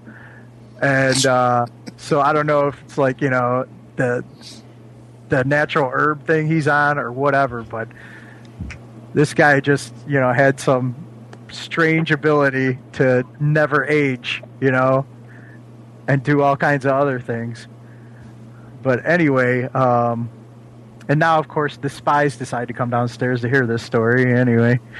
But uh, um, this guy was able to talk to the, and we had this sister or brother unit from Baltimore, you know, ACU2 Baltimore or whatever that we were always rivaling with, you know. Well, anyway, I guess they were talking while they were out doing boat maneuvers with the ACU2 Baltimore, and he ended up talking to this girl or whatever, and they happened to be staying in the tent next to ours, and he ended up talking to her and, you know, getting her to come over and visit us in our tent. And uh, we have a guy who's got a great singing voice also, and uh, he, sung for the Cleveland Indians the national anthem in his uniform to start the uh, game on Military Day before, and this and that. So we have him sing the national anthem. You know, I don't know, uh, just just to do it. You know, and she's like, "Wow, that's great. That gets." She's like, "That that really gets me excited." You know, and uh, Nice. and and and and and we had something like we worked out something like, hey, if if he sings the national anthem, will you show us your, you know, tits and and uh, you know, and sh- and he he sang it and sounded really good, you know. He even did it, his little like me me me me me, you know, and uh, so and and he did it. So she sh- she took off her top, and then uh, and then and then and then and then the guy in question that talked to to her that brought her in was just like, wow, well, you know what? That gets me excited. So then he dropped his pants and he has this raging boner. And then she's like, wow, I, you know, I like that, you know? Next thing you know, him and her are going at it right in the middle of our tent. And, and then everybody's just like, they pull the, the, the flaps down and, and the whole tent, just like a circus tent, just goes, and, and all the flaps go down, you know? And everybody just like, and, and it's dark and we're all just sitting there in our cots and we just got our little flashlights out and we're all just watching the show right in the middle of tent. and this dude's just putting on a show and this girl just doesn't care we're all just like watching we're all like kind of choreographing and like throwing comments you know criti- critiquing and everything. You know me and my buddy jim are just like we're like siskel and ebert you know. Make it a, it was like mystery science theater of porn or something. Awesome. yeah. So uh what? and, and not and and and mind you this was like the first night. Th- this ended up happening again a second night but this time we were smarter and we used our red lenses so that you didn't see a bunch of white spotlights like all of a sudden it was like but uh but yeah I, I tell you i mean that that was like I, I if i didn't see it with my own eyes i would never believe you know we could have gotten a lot of trouble okay. Um, Okay, we got time for one more round, and then we'll probably have to wrap it up. So, um, if you're listening live in about uh, seven minutes, it's going to um, disconnect the Blog Talk radio feed.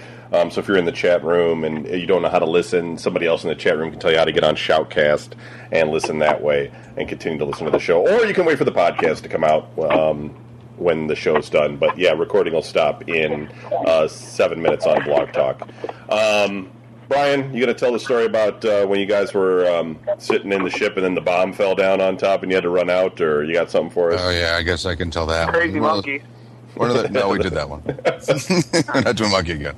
Um, yeah. Uh, no, I was on our ship, and um, they they live test fire a lot of the shit that's on there. You know, to make sure it still works. Like we got the Sea Whiz. People that are unfamiliar with the hell the Sea Whiz is, is um, the thing on the ship looks like R two D two with a big fucking heart on. Oh yeah, yeah, yeah. and just you know spray and pray, taking out missiles and stuff. And that was the the one thing on our ship that actually did work. But we also had uh, anti ship, or I guess you call rockets. Um, don't ask me what the hell they were. I don't remember anymore.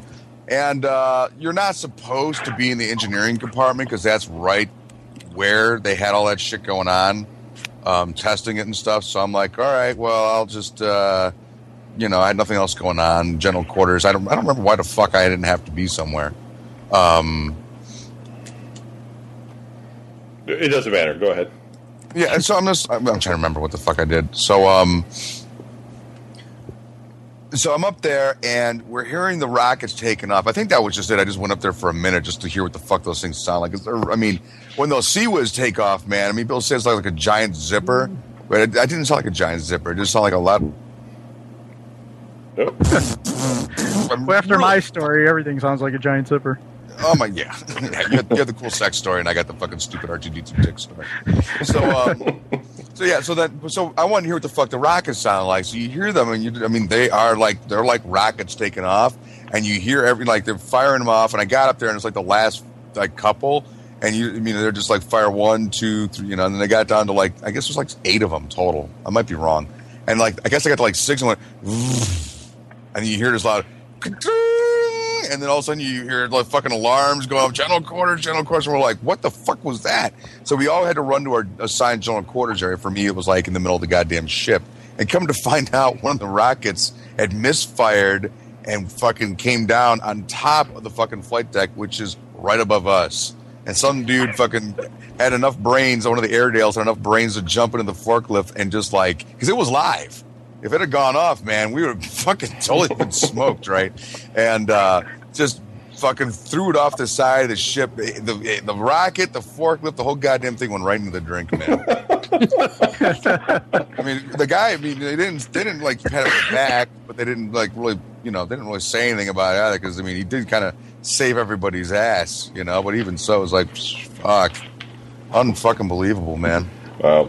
That's- okay. Um, Larry, did you have uh, any final wrap up? Get, get any get any advice for people thinking about joining the service or anything? I, I, as a counterpoint to Brian's story about the guy jumping in the forklift and driving the live rocket off the ship before it killed everybody, I will say that, uh, you know, by, by way of contrast, uh, when we were doing the uh, hand grenade range, uh, because with, with, with my job we had to qualify with the hand grenade, and they they don't want a bunch of idiots running around throwing actual hand grenades because, contrary to what you see in the movies, an actual hand grenade will do a whole hell of a lot of damage to a whole lot of stuff. Um, so, so we get these stupid little pop grenades that just sort of. Which I mean, I suppose if you actually were holding it in your hand when it went off, it might suck, but that's about it. So we were doing that, and one guy we were doing the one you have to be able to hit a target from however the fuck far away it was. And this dude, when he, he he like pulled the pin and whipped it back, and of course dropped it behind him. And th- this one dude who obviously had seen way too many movies runs over and throws himself on the grenade to like save us all. He's all like, "Ah," and he like, jumps on it, and under me just hear.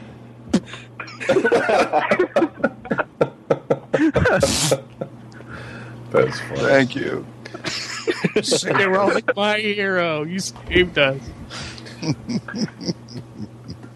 Um, Blog Talk's going to go in two minutes, and um, I'm not sure, Metal, if I'm going to be able to keep you on. So I'm going to call you on the number I have here. This uh, um, five six three number. Is that cool?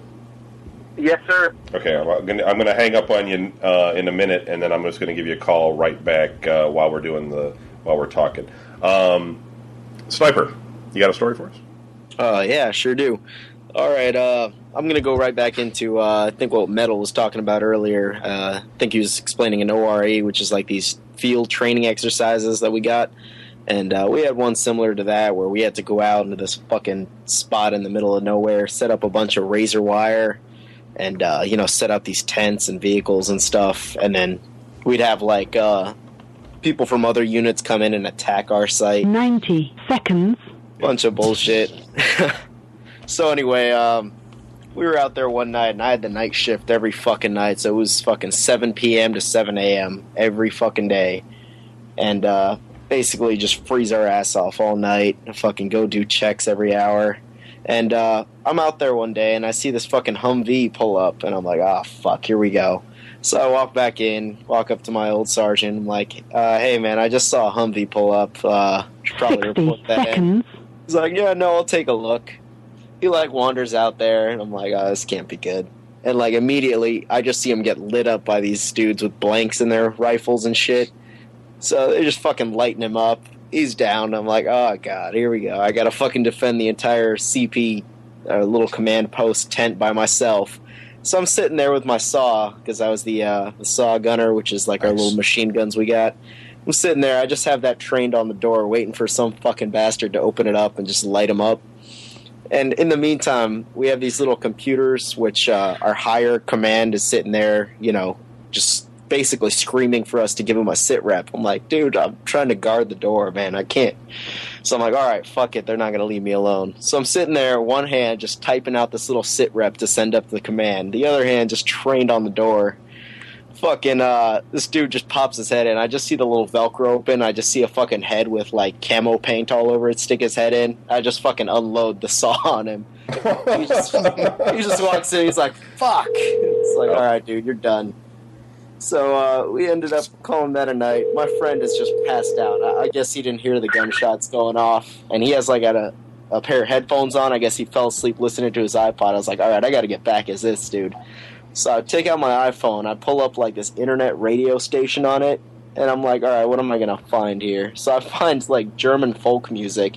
Take his headphones out, plug it into my iPod, and just leave it there. And he's sitting there listening to it, like half asleep. He kind of like looks up, looks at his iPod, tries to go back to sleep, gets up again. He's like, "What the fuck am I listening to?"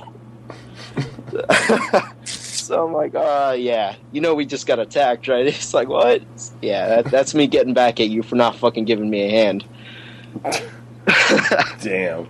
Yeah, You could have just borrowed Brian's iPod. He has plenty of German beer hall music. I got all sorts of good shit, man. There are thunderstorms. Just, you know, Enya, yeah. Slayer. All mixed together. Yeah. Uh, Metal, you got a story for us? Um, yeah, I got some uh, stories from my sort of players. Um, Type O Negative. uh, Uh, don't even go there. the I, well, one of the jobs for uh, Dirt Boys is we have to. I, I have. This is why I have all consideration for truck drivers because we have um, uh, a sweeper, street sweeper, and we have uh, basically sweep the runway, and the street sweeper is a low speed street sweeper, so we're not allowed to go over five miles per hour. And we have to drive on the airfield for seven hours a day straight um, in a little sleeper in a truck, basically a little international. And yeah, that's not so much fun, but um, we have uh, we have handheld radios because we have to keep in contact with the with the tower. And I was I was sitting there, and we I bring a I actually bring my iPod and a book because I mean otherwise I go stir crazy from sitting inside that thing going three miles per hour in a straight line for seven hours a day.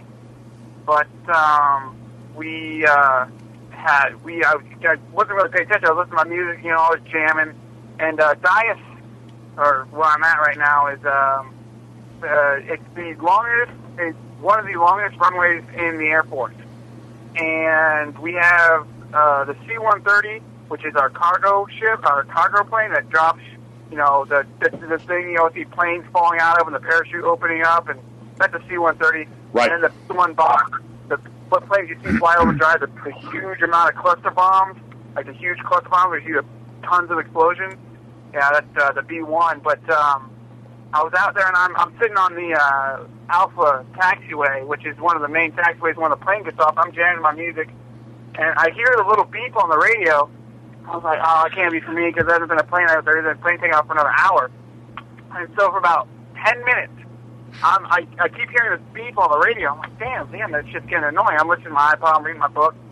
And needless to me, I had a pl- line of planes waiting to get by me. I had uh, two B-1s and a C-130 behind me on a taxiway going five miles per hour, and they had a scheduled time to take off. And uh, yeah, that, that that was kind of my experience of uh, pay attention to the radio, don't listen to your music while uh, driving on an active taxiway. So I got chewed out quite badly for that. I mean, it, it doesn't happen that often, but it just it wasn't. I didn't hold up planes past their scheduled flight time. I didn't get in a lot of trouble. You're just like the But, pilot of uh, one of those planes. You're just like watching you. You're like, what's this guy doing? You know, get him out of here. You know, it's fucking Yeah, funny. But um, also, uh, advice for deployers: um, don't take porn. It isn't worth it. You get in a lot of trouble for taking porn. um, yes, it is very illegal in Iraq, and it'll get you into a lot of trouble. Um, yes, Also, General Order One Bravo. And also, the um, the women aren't worth it because there there will be, and I have heard stories of women charging for sex, and it is not worth it. I mean, a lot of trouble you can get into. And You- uh, you've heard you've heard stories about that. All right, go ahead. yeah. And third, if they tell you to bring ten paper clips and a K, uh, a tube of KY jelly, bring it and don't argue with them. Don't decide, oh, I don't need that, uh, because everything that they tell you to bring, you need to bring, or you'll get in trouble. And uh, get good with both left and right hands because you're gonna be using them a lot. Awesome. All right, uh, Bailey. Um. Okay. Let's see. Um. Guess I can talk a little bit about Kuwait. Um. What's a good story? I don't know. What do you guys want to hear? I, I don't. Well, we don't know what happened. You got to tell us Yeah. what happened to you, man. Tell us the story about the dinosaur. The dinosaur.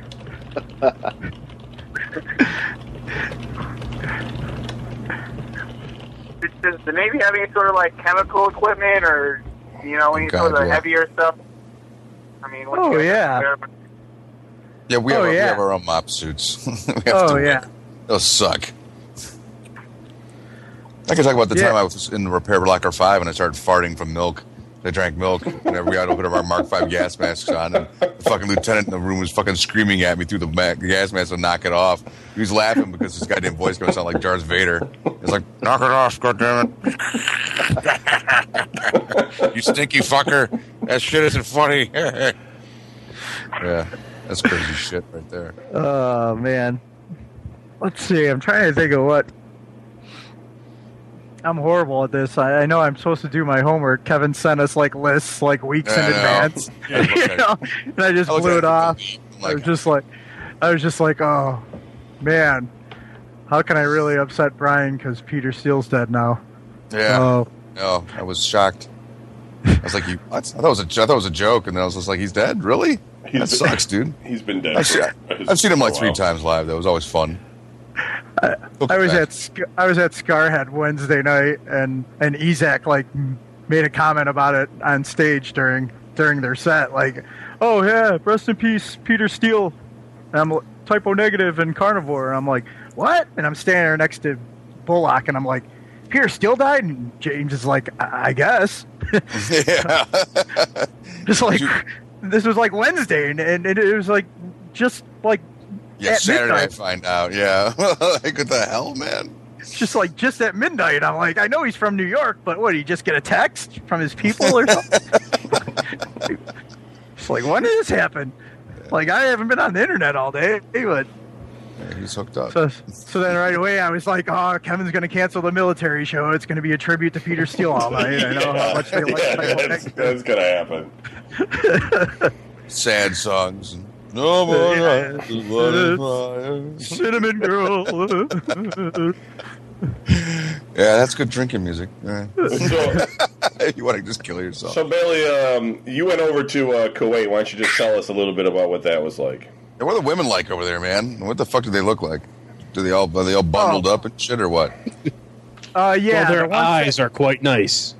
Yes, they have very pretty eyes. I start thinking some crazy shit too after a while. Like, God damn. You know when we oh yeah. I mean, I tell you what, you know, going like um you know, abstaining, you know, forcibly from sex um for that long a period um when when we did get to go on like MWR trips into town um you get these like weird fantasies when you're walking around in the mall and you see these women all covered up and you know all you see is their eyes and you think yeah what if i just hooked up and you know it, it's it's a mall just like our malls and you know how you have those back hallways that go behind the stores you know like behind Manchu Wok where the bathrooms were and all that stuff. You know, I was like, hey, you know, maybe if our eyes meet and she likes me, you know, we can just like have some freaky action. I could just lift up, lift up the, the the the skirt, you know, and get underneath there real quick. You know, but it, but it then you know it could be like a Wookie underneath there. I don't know what. but it's just like that's my mind, my mind wandering, and like oh. But uh, but not all of them. stinks. yeah, God. yeah, Gryphon comes out. but uh, not all of them wear that. Not all of them follow like you know are totally hardcore follow the religion. A lot of them, you know, are like westernized. You know, I mean, the malls are, you know, pretty nice malls, and I mean they're like you know they're a very wealthy country, so you know, a lot of the women are just like beautiful, man. I mean, just knockouts. And and you you know, they they tell you don't make eye contact, don't stare at them, you know, stuff like that. But it's hard not to, you know, because some of them are just like so, just I mean, incredible, you know. And so it's like, you know, I'm trying to be respectful to their, you know, their their rules and everything, and just you know But in the meantime, you're thinking yourself, fuck them. well, we conquered you, you deal with it. Yeah, yeah, we saved your ass from Saddam. You know, come on, you you owe me one. I wasn't even here, but I signed up to help you. I was in the delayed entry program. I was thinking about coming over here to save you. so Okay. Um, it, basically, unless anybody wants to shout out that they've got a um, any other stories that they would really like to get out, um, I'll really quickly just go around and uh, just um, ask uh, it, if people are listening and thinking about going into the service. Brian, what's your um, piece of advice you would give them? Um, think hard about that because, uh, especially now, since you know we are kind of in a state of perpetual warfare, um, you really want to consider uh, all the aspects of what you're getting into. And only No, br- and only bring a toothbrush if you do go. Right. That's the. Um, yeah, Yeah, never get fucked on a feather bed. That's my advice. Now, um, if, if if you're going in, I mean, find out what it is that you're getting into. Like, make damn sure that uh, whatever it is that um, whatever part of the service you're getting, make sure. Like, if you think you're going to be safe at your particular job, ask a lot of questions, man. Find out everything you need to know before you go in, especially from like cats that are already in.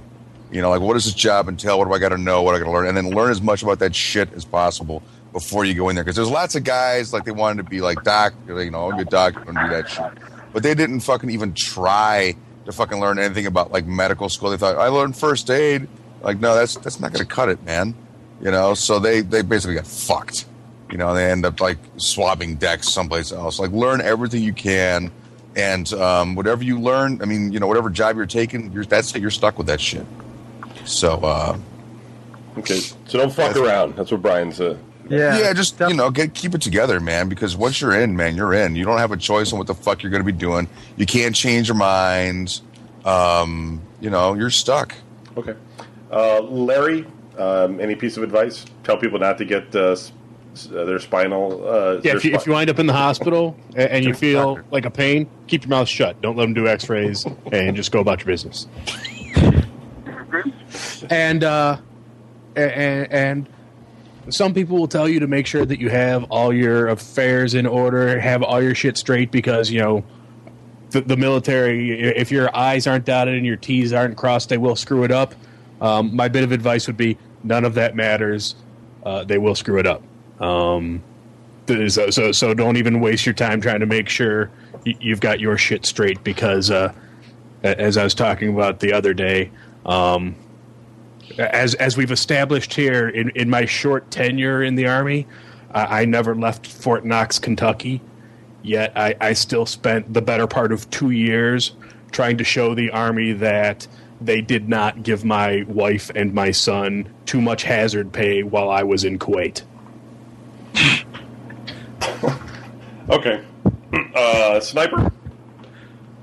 Uh, probably my biggest piece of advice if you're going in, especially, uh, one thing you really got to keep in mind is to keep your cool because uh, when you come in at first, these drill sergeants or uh, drill instructors or whatever you know they're called in different branches are just gonna fucking hammer you down and they're just gonna fucking pick at you and you just got to keep a straight face because all they're looking for is to get some sort of reaction out of you and that's their job basically once you get out, that shit's gonna cool down. Occasionally, you'll have some sort of sergeant or something that's just gonna get on your ass like that. Again, same thing. Just don't get into it with them. Just give them the old Roger Sergeant and move out. Do what you got to do. Because as soon as you backtalk, they're gonna try to slap some like court martial shit right on you. Okay. All right. Awesome. Uh, metal. Um, really, uh, the only advice I have to say is, you know, just uh, just like Sniper said, when you go to basic, and they're just gonna, as long as you can take getting yelled at, you're good to go. I mean, everybody thinks, oh, this basics is horrible time because the way the movies put it, but I mean, honestly, it, it's not. I mean, I'm coming from the Air Force. I know it may have been easier to us doing it, doing any of these other type of stuff, but honestly, I think with Sniper's example, as long as you can get yelled at and you can take being criticized, you'll have no time getting through basic. And if you don't join the military for money, eh, you just won't get anything out of it. You won't get a lot of money either. Uh, no, I mean, honestly, Not the best change the, the money that you do get, the money that you do get is through medic. You get free medical. You know, you get you get a lot of free stuff, but at the cost of getting you know cheaper paychecks. All in all, I mean, yeah, you get paid a lot, but I mean, it's it's more for different things than what you realize. Um, don't spend all your money. I know when you do come in and you might came in for different money, you come in, you're like, oh yeah, you know, I got my first, you know, real job. You know, I got all this money. I have all this money coming. in. Don't spend it right away. Don't get You never know married either. Do with it. yeah. don't marry I'm somebody from another country. Right now. If you're married, you get to move out of the dorms, though. Yes. Uh, actually, I get out in December when I make rank, but I mean, the, the, the big thing is don't don't do stuff rashly because you joined the military. Don't think I'm in the military. I have all these choices. and I'll sit down and think about it. Um, and don't let women take advantage of you. Um, you're a free ride. Um, they they don't ever, would never have to work again if you married them. Uh, at least to the Air Force. I know if I were to marry Yeah, a wife, all the I'd branches. never have to work again. So I mean, just don't rush stuff. Take your time. If you're in the Navy, breath, when you get married, your wife's going on gonna pass around. actually do anything. So Yeah. That's really my own advice: is take your time. Okay. Uh, Bailey. Don't buy a car right outside base. Yeah. Wait till you go. Save your money. Wait till you go home on leave. um, you know, um, I, you know, I would say honestly, right now, with the way everything is and the the economy and everything is in the country, I mean, I'm I'm talking as an E6 now. You know, looking back, I mean, yeah, I'm just a reservist now, but when I go away on my ATs, I just came back from Denver doing my annual training for two weeks. I'm making pretty damn good money, you know. Plus, I got two dependents. Plus, you know, uh, you know, you know the housing allowance and this, that, and the other. I mean, if you can make it, if if you can, I mean, nowadays too. I mean, they're you're making rank pretty quick. You know, you can get a You get signed up, and you're almost putting on E4. You know, if you just you know, do a couple things right, you know, like recruit a couple people going in, you're almost putting on E4 before you get out of boot camp nowadays. So, um, I mean, I think if you if you put on E4, you can get out of uh, staying on base. You know, you can get out you, you can get out and get a get an apartment or whatever. So, I mean, it's something to consider. You definitely want to study for your ASVAB. You know, take it serious. I didn't. Neither You know, but take it serious and really look into what you want to do. Something that you're going to enjoy doing, not something that you, oh, I'm going to have. This is going to make me a lot of money when I get out. Yeah, that might be good, but look at something that's going to actually be around in the future because a lot of things aren't. You know that the Navy has to offer. You got to look at technology or whatever. You know, something that's going to be around. I mean, but right now, man, I, I look back and I wish I would have stayed in because I could be a chief right now if I would have stayed active. And I'm I'm looking at it in like four days. I'm looking at being in the Navy for 18 years because I don't have a break in service. I mean, I went straight from active duty to the reserves, and I'm looking at 18 years of of, of service. How long Once are I you gonna get be in that 20 uh, to retire, man? You got like what 20 30 years. 20 to retire. Is Twen- it? Yeah. 20 to retire, man. So I'm looking at 18. You know, I could have been a chief, you know, and I could retire and, and start collecting my pension, you know, in a couple more years if I would have stayed active duty. If I could have just, you know, put up with people's shit and stayed focused. But we all know that wouldn't have been me. But it is what it is. But I, I'm saying to people now, look at look at where we're at. Look at where this country's at. Look at you know, this is the only job out there. You know, and and no offense, you know, against the army. You know, they're offering a hell of a lot because they want to get a lot of people in right now. But you're going to get deployed every six months almost. You know, um, so think about that. If you want to, if that's something you want to do right now and, and take it, take all that money in. But if you want to eventually settle down, or if you do have a family now, or you do have somebody, I would consider what branch you choose your choose your. You know, they say in the Navy, choose your rate, choose your fate. You know, well, it's the same thing right now with what branch you pick.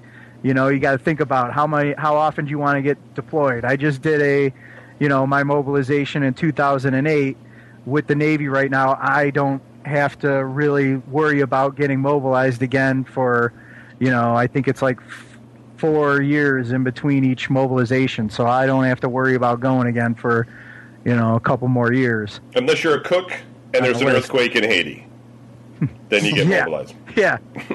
and, and they can take her. Yeah. but uh but yeah just i mean you know i i would i would seriously look around at what your options are now unless you're doing like super good in school you know and there's something out there in the job market for you you know? Just uh like i said study for your study for that asvab really look into what you want to get into and uh, like everybody else said man don't make any hasty decisions when you do get through boot camp and you're in there. I know you know you get lonely when you're away from home. It's like yeah it'd be nice to have a girlfriend Don't and- get fucked in the ass. yeah yeah. Don't you know don't want to i want to buy a car so i can right away so i can go meet girls and i can go pick up this girl i'm talking to or whatever man. You do stupid things for girls. Don't. You know? All right. Oh, great. Uh, I want really want to thank uh, Sniper, uh, Metal, and Bailey for all you guys coming on the show, as well as Brian and Larry, of course. Uh, as they're here every week, unless they want to play dead or something. Unless you bitch about us not fucking showing up. Gotta have be, there has to be some punishment for uh, you know not showing up. You up. call off, we don't get to make fun of you. Well, that's because I control the microphone. No.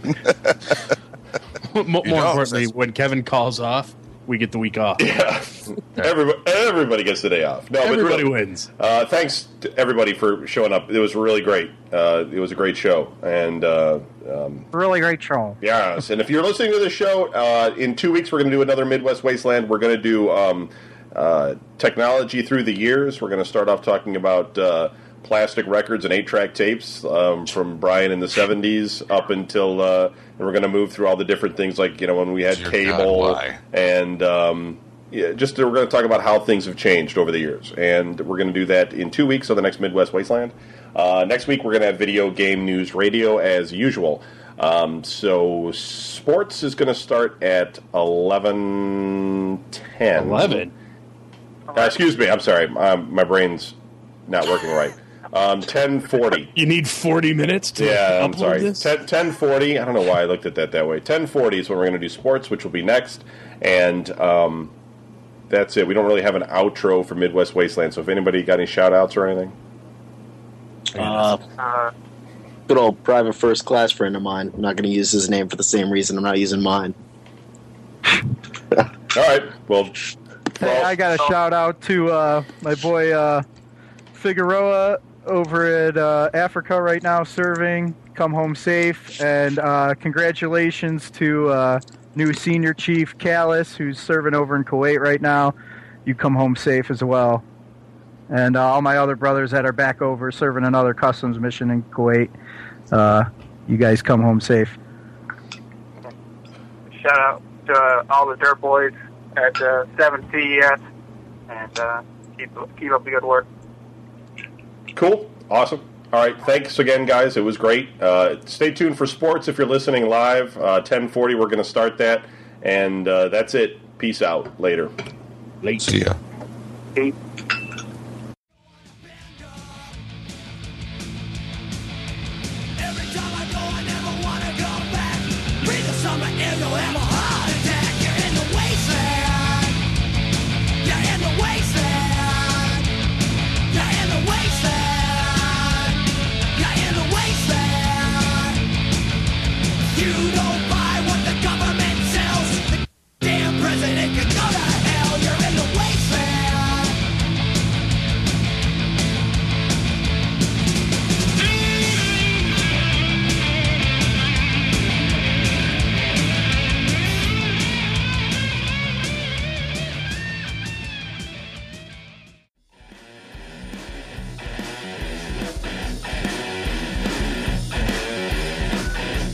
Thank you for listening once again to today's Boondoggle Radio Show. Please be sure to check out our website, domaincle.com or today'sboondoggle.com for more shows and check out our archives. Follow us on social media at Today's Boondoggle on Facebook, Instagram, YouTube, and Twitter for more information about this podcast. And please support us on www.anchor.fm forward slash today's boondoggle, as well as on our GoFundMe and Venmo. Be sure to subscribe, comment, download, and listen to us on Spotify, Apple Podcasts, Google Play, Spreaker, and all the other podcast platforms out there. Please email us with any questions, suggestions, and comments via today's boondoggle at gmail.com. Leave us some five star reviews and help spread the word. Thanks again for listening.